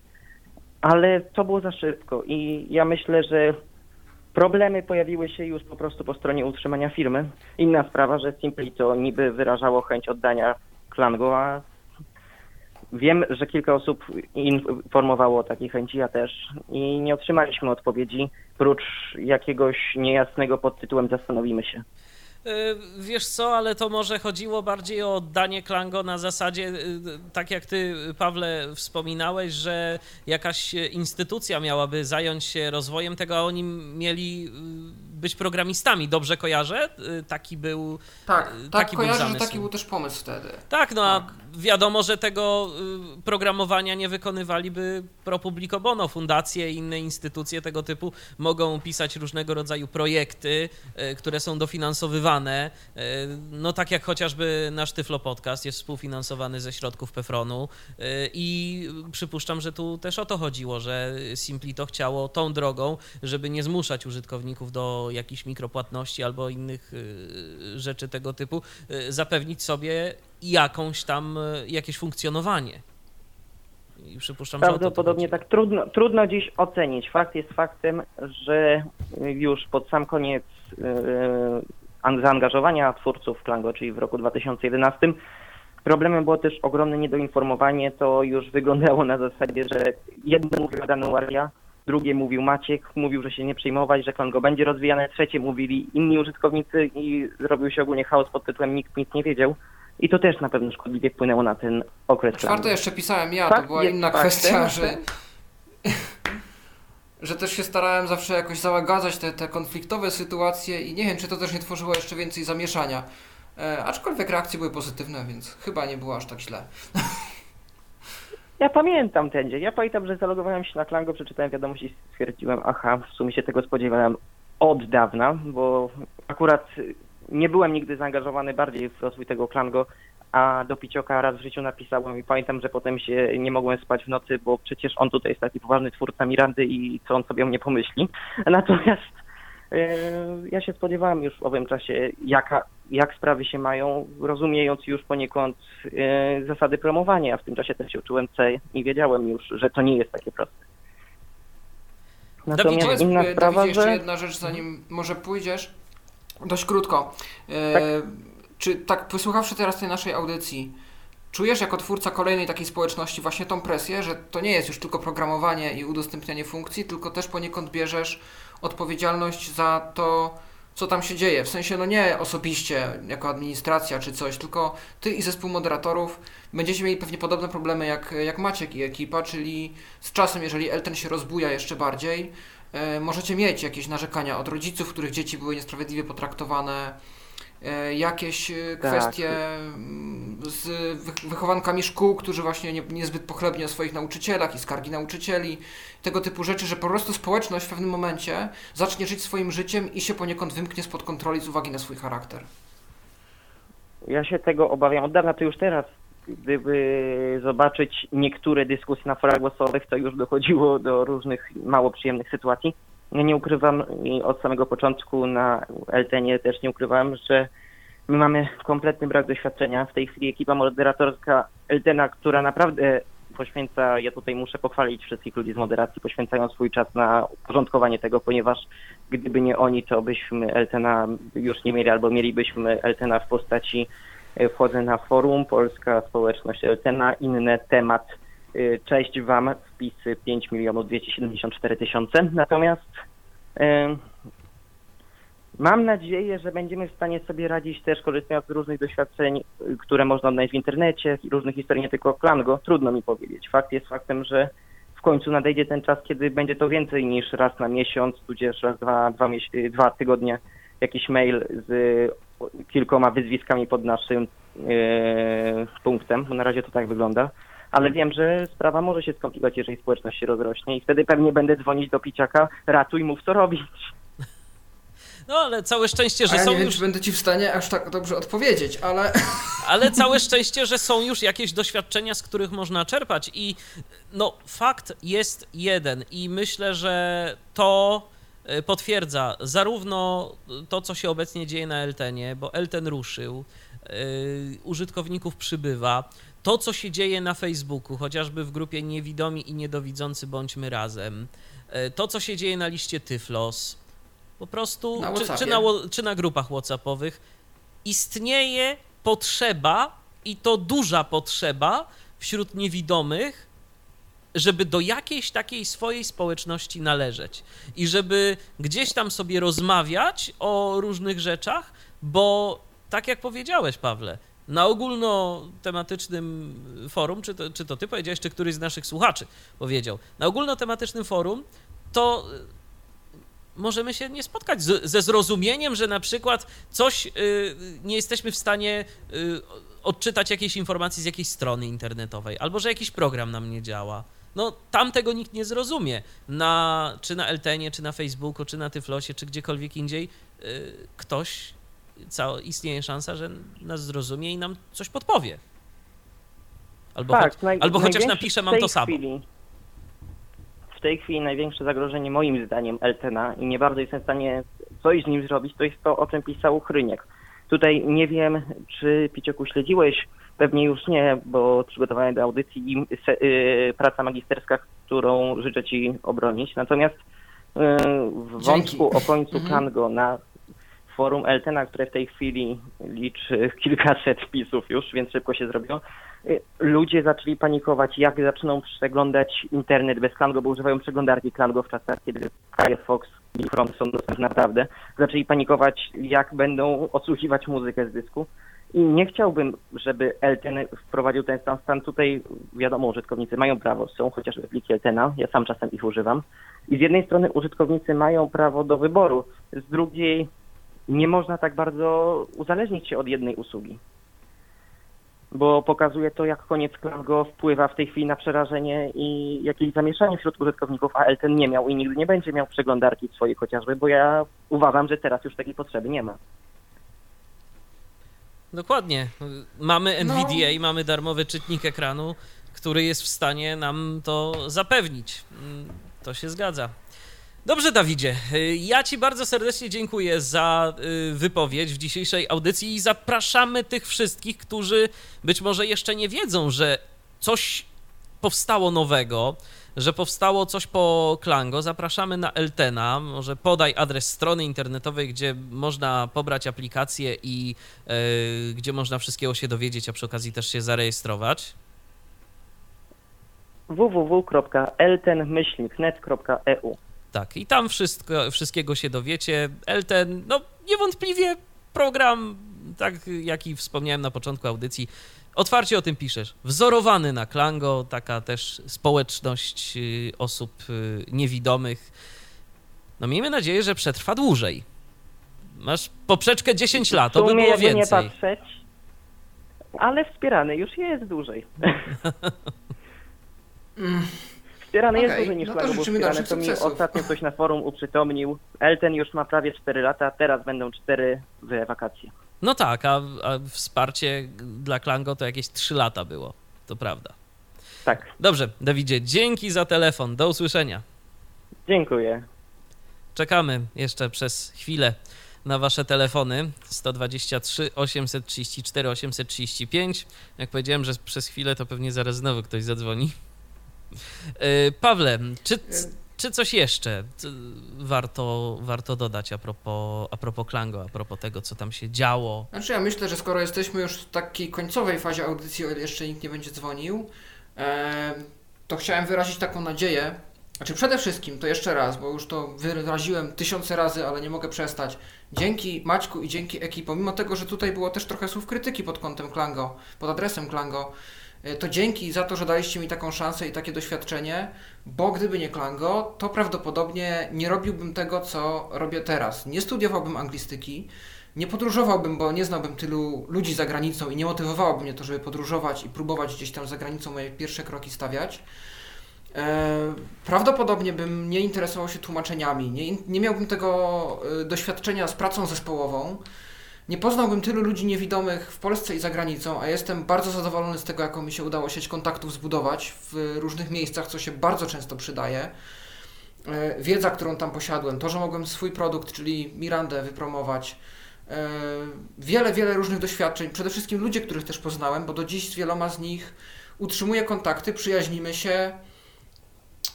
i tam też wiele takiego no, dobra od ludzi otrzymałem, za co też jestem Wam wszystkim wdzięczny i cieszę się, że to, co dla Klango robiłem, miało dla Was wartość, bo też to wyrażaliście wielokrotnie w telefonach. Ale to, na co najbardziej mam nadzieję, to mam nadzieję, że to doświadczenie z Klangiem w Was jako Simplito, jeżeli będziecie mieli okazję tego posłuchać, jakoś odmieniło, jakoś na Was wpłynęło, bo przygodę z środowiskiem osób niewidomych zaczęliście od gier audio. I gry audio są fajne, ale jedyny kontakt, jaki jest wtedy z osobami niewidomymi, to jest de facto feedback, że ktoś Wam zgłosi, to nie działa, to działa, w to się fajnie gra. A tworząc portal społecznościowy, poniekąd weszliście w tą społeczność. Nie wiem, czy mieliście taki plan, żeby ona się aż tak rozbudowała, tam było chyba dziesięć tysięcy ludzi pod koniec z różnych krajów i wiem, że Maciek i ekipa wpadli w trochę w ten wir i tworzyli sami dyskusje, prowokowali dyskusje na forum, byli ciekawi naszych opinii na różne tematy, na pewno też nieraz czytali, a wątki były różne, od kawałów o niewidomych, przez śmieszne sytuacje, po różne rzeczy, które nas też bolą i mam nadzieję, że wyszliście z tego doświadczenia z bogatszym doświadczeniem, z bogatszym takim, z bagażem doświadczeń, odnośnie nas, odnośnie naszego środowiska, problematyki, jakie są tu mocne strony, jakie są tu słabe strony i że to nie jest tylko tak, że to był program, który rozwijaliście, on potem sobie wisiał, wisiał i teraz go zamykacie i to jest koniec, tylko że my jako Wasza społeczność, jako Wasi oddani użytkownicy w Wasze życie też coś wnieśliśmy i jakoś to życie ubogaciliśmy. Taką mam nadzieję, było mi naprawdę miło, jakby to rzeczywiście było prawdą. No bo ja się cieszę, że mogłem być użytkownikiem Klango i, i też zaangażowanym członkiem tej społeczności. Prawda też jest taka, że Klango było doceniane nie tylko w Polsce. No jeszcze kiedy był Blind Kultek, to pamiętam, że pojawiały się też zagraniczne podcasty na temat Klango, na temat tego, jak to działa i że, i że działa fajnie i że jest to tam jest całkiem prężnie rozwijająca się społeczność i ludzie byli z tego naprawdę zadowoleni, więc to faktycznie bardzo międzynarodowy projekt, który no myślę, że sporo dobrego zrobił. Tam była ogromna społeczność polska oczywiście, anglojęzyczna, niemieckojęzyczna. Byli Hiszpanie i Latynosi, byli Ros- Rosjanie i ro- obywatele rosyjskojęzycznych krajów. Była społeczność bałkańska, nie aż tak duża, ale działo się na ich forum też sporo. Byli Węgrzy i też nie było ich mało. Byli, zdaje się, Czesi i Słowacy, to była też taka duża społeczność na Klango, wiele osób z Czech i Słowacji używało. I dużo by tu wymieniać, że tak naprawdę to nie jest tylko polski i tam reszta świata angielski, tylko to się rozprzestrzeniło do ludzi, którzy nie mówili ani po polsku, ani po angielsku i polegali poniekąd na swoich tłumaczach i liderach swojej społeczności. Więc to jest to, że dotarliście, dotarło Klango do ludzi, którzy nie rozumieją żadnego z języków, którymi mówiliście. I to jest dla mnie, moim zdaniem, to jest dla, no, moim zdaniem i dla mnie, i dla Was chyba największy sukces, że niewidomi gdzieś tam, nawet w R P A, właśnie w Hongkongu, w jakiejś Tajlandii dowiedzieli się o Klango, oni nawet nie, nie znali ani słowa po angielsku, ale ktoś im ten program przetłumaczył na ich język i oni się tam też świetnie bawili. I poznawali społeczność swojego kraju. No a może też trochę przekonywali się, że warto inwestować w języki. I to jest, myślę, bardzo fantastyczna wartość dodana tego programu. Z biznesowego punktu widzenia, no myślę, że niezbyt udany projekt, ale z takiego typowo społecznościowego yy, jak najbardziej. I Klango była aplikacją, która łączyła ludzi tak naprawdę. Jeszcze zwłaszcza wtedy w tych czasach, kiedy Facebook, tak jak wspomnieliśmy, to były, to były początki tego serwisu. O tym się jeszcze nie, nie mówiło jakoś tak. A już wtedy Klango było takim portalem międzynarodowym, tak jak powiedziałeś. I tam pojawiali Owszem, się ludzie z różnych nie, miejsc. Tak, nawet jeżeli nie, da, nie mieli swojej oficjalnej społeczności, to jakąś mniejszą grupkę y, językową sobie, sobie założyli i w tej grupce funkcjonowali. Wiele się dzięki temu na temat różnych kultur y, nauczyłem, czytałem o jakichś językach afrykańskich powiązanych z religiami, które nawet do dziś nie wiem, czy naprawdę istnieją, czy ktoś sobie to wymyślił. Czy swego czasu nie było tak, wierzeniach. że Klango miało jakieś nawet automatyczne tłumaczenie y, tekstów? Czy, czy... Automatyczne nie, ale był wbudowany tłumacz i dało się skrótem go wywołać, więc tam nie było problemu. Też się tłumaczyło te posty i się pisało na forach, nawet jak się języka nie znało. To się gdzieś tam pozdrawiało użytkowników z tych innych krajów. Tak, i to też było naprawdę fajną sprawą. Jeszcze z takich aplikacji mi coś w, w, w głowie się kołacze, że była jakaś taka zewnętrzna aplikacja, która też mogła jakoś nawet mat- w matematyce pomóc, prawda? Jakiś wykres funkcji dźwiękiem narysować. Tam był czy... jakiś prosty dźwiękowy wykres, tak, tak i, i coś tam jeszcze. Było coś takiego, tak. tak także, owszem. Także nie tylko też takie... projekt, który mógł się ciekawie rozwinąć. Nie tylko takie gry i zabawy, ale te aplikacje zewnętrzne no, miały opcję stać się również i narzędziami jakimiś tam edukacyjnymi. No i Klango Piano jeszcze było też przecież. Tak, ja przecież na tym grałem, tam był chyba domyślny pakiet dźwiękowy z Harder, Better, Faster, Stronger. Tak, Daft tak, Punk. Oczywiście. Tak, i tam się... I tam się, tam tą piosenkę w sumie poznałem. Jakby wcześniej już ją gdzieś słyszałem, ale, ale dopiero tam zacząłem te sample układać po kolei. No to było bardzo ciekawe doświadczenie, muszę przyznać. Mm-hmm. No i tematy dźwiękowe. Nie wiem, czy mieliście jakieś ulubione tematy dźwiękowe, czy ty, Michale, miałeś. Ja do dziś wspominam temat Daw... Dawid, Dawid chyba się nazywał ten użytkownik, z Bośni i Hercegowiny, o ile pamiętam. Bo to był taki temat bardzo muzyczny. On tam wykorzystywał motywy z I Wanna Love You Akona. I miał na przykład jako muzyczkę na oczekiwanie w jednej swojej wersji jakiś taki, do dziś nie pamiętam co to jest, jakiś lokalny bałkański utwór. Więc to jest też to, że te tematy dźwiękowe i też znowu mnóstwo nowych programów, bo T V Blue i Chicken Nugget i różne inne mają te programy dźwiękowe, ale nigdzie, tak jak w Klango, ta tradycja się nie rozwinęła i ludzie doszli już do takiego poziomu gdzieś tam perfekcji, że zaczęli właśnie tworzyć jakieś tematy dźwiękowe z elementami Yy, specyficznymi dla ich kraju, jakieś ścieżki dźwiękowe, jakaś muzyka właśnie lokalna była wykorzystywana i to też pokazuje tą potęgę Klango jako projektu międzynarodowego, jak dla mnie. Nie, szczerze mówiąc nigdy nie czułem jakoś yy, tego zafascynowania tematami dźwiękowymi, ja wszędzie gdzie tylko mogłem i jak tam się tylko dało, to, to wyłączałem te, te, te wszystkie dźwięki, tam chyba był nawet jakiś taki temat, że dało się wyłączyć yy, i nie było... Silence. Tak, mhm. silence i nie było dźwięków i to był mój ulubiony temat, szczerze powiedziawszy. A widzisz. A widzisz, to ja ten i Nintendo miało też ciekawe dźwięki i Braille Note, Braille Light, Braille Note, Braille Note to był, czy Braille, Braille albo Braille Note Millennium, yy, czy któryś tam Braille Note, któryś z tych notatników, tam był też taki temat z dźwiękami z tego, też mi się podoba, bo miał dużo tych dźwięków jak ja lubię, czyli takie krótkie komputerowe, takie jakie dźwięki te powiadomienia powinny być, bez przesady, bez jakichś fajerwerków, ale funkcjonalne, to był mój ulubiony, no. I tak no myślę, że powoli będziemy kończyć dzisiejsze nasze spotkanie na antenie Tyfloradia. Ostatnie kilkanaście sekund dla kogoś, kto ma ochotę zadzwonić. jeden dwa trzy, osiem trzy cztery, osiem trzy pięć. Przypominamy, że jeżeli pobraliście swoje dane i czegoś wam tam brakuje, to jutro warto się rozglądać, bo jutro będzie można pobrać to jeszcze raz, te paczki, i będzie wtedy możliwe, że tam część tych danych wróci. Tych, których obecnie nie ma. To jest taka ważna kwestia. No i no cóż, i to chyba tyle, i to, i to, chyba, na dziś. I to chyba tyle, tak. Jeszcze Milena mi tu pisze na, w, między, w międzyczasie na, na gadu akurat, a propos prompterów, bo o tym nie mówiliśmy. Co to były promptery w ogóle? Ty pamiętasz, o co tam chodziło? Można było ułożyć, były też ankiety, o tym też nie mówiliśmy, ale ankiety to wiadomo. Natomiast promptery, funkcja, która miała w założeniu pozwolić na układanie takich tutków, tutoriali, takich instruktaży, krok po kroku. Na Aha. przykład, nie wiem, jak ugotować tam makaron, albo jak zainstalować jakiś program, który się tam trudniej instaluje. I to działało na tej zasadzie, że się zaczytywało taki prompter i się przełączało jakimiś klawiszami między krokiem a krokiem. Aha. Można było sobie ten krok przeczytać, wykonać, następny przeczytać, wykonać. To jakoś nie widziałem nigdy, żeby zdobyło dużą popularność, ale było. No to rzeczywiście też, też dość fajne. Ja szczerze mówiąc nigdy się tym nie bawiłem. Nigdy, nigdy jakoś nie, nie zajrzałem do żadnego promptera, więc dlatego może i średnio je pamiętam. Ale faktycznie teraz ja sobie też dzięki awatarom, na przykład awatary były no taką właśnie, awatary tyle, jeszcze, że, tak. Że dzięki awatarom ja na przykład odkryłem wiele utworów muzycznych, które później sobie albo zapytałem właścicieli awatarów, co to za utwór, albo gdzieś tam już później, na późniejszym etapie jakimś Shazamem rozpoznałem.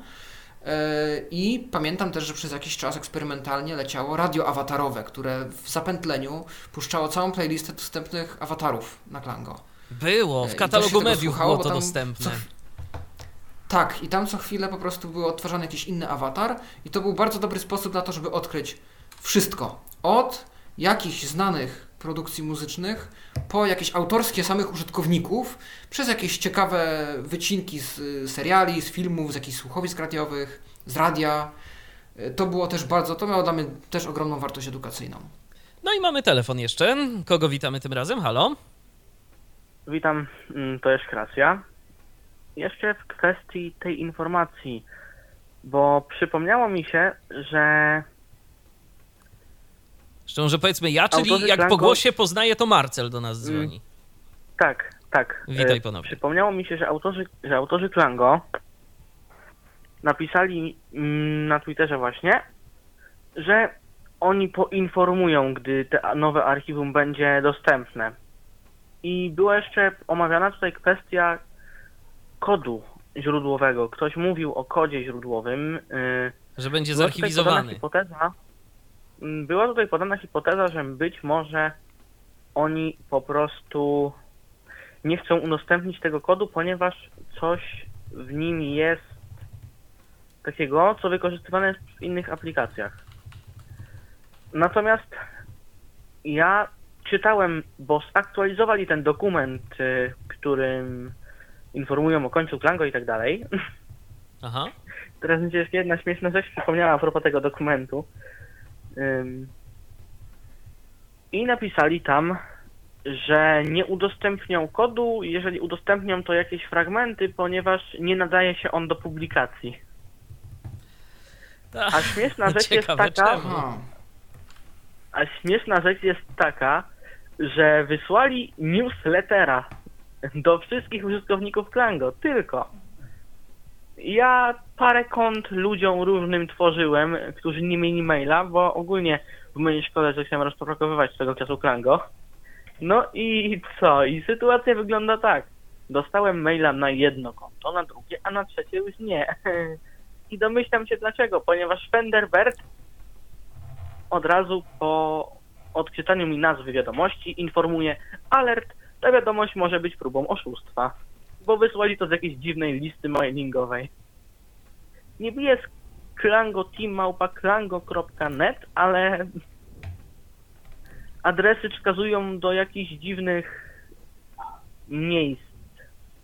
Rozumiem. Jakieś generowane no dziwne linki. Nie nam to osądzać. Dokładnie, w tym to, to już nie nam po to prostu... osądzać, trzeba wierzyć w dobre intencje Simpli, to chyba dokładnie. Już nie, nie, miało, nie zależałoby im tak, raczej na ja, tym. Ja, ja to wiem, że, że raczej nie zrobili by czegoś złego w tej kwestii, tylko po prostu skorzystali z jakiejś listy mailingowej, która no nie do końca jest poprawnie rozpoznawana przez programy pocztowe. Jasne. I ja. przez serwery pocztowe. Mhm. Rozumiem. Dobrze, Marcelu, no to dzięki za doprecyzowanie tego wszystkiego. Może faktycznie gdzieś tam jeszcze zobaczymy Klango, a przynajmniej jakieś fragmenty kodu tej aplikacji gdzieś w świecie. W ogóle Klango to było w dość ciekawym języku pisane, takim dość nietypowym, bo to w Lua było, jak pamiętam. Tak, to był język skryptowy Lua i tyle mogę powiedzieć, bo programistą nie jestem i nie bardzo wiem, jakie są tego zalety i wady.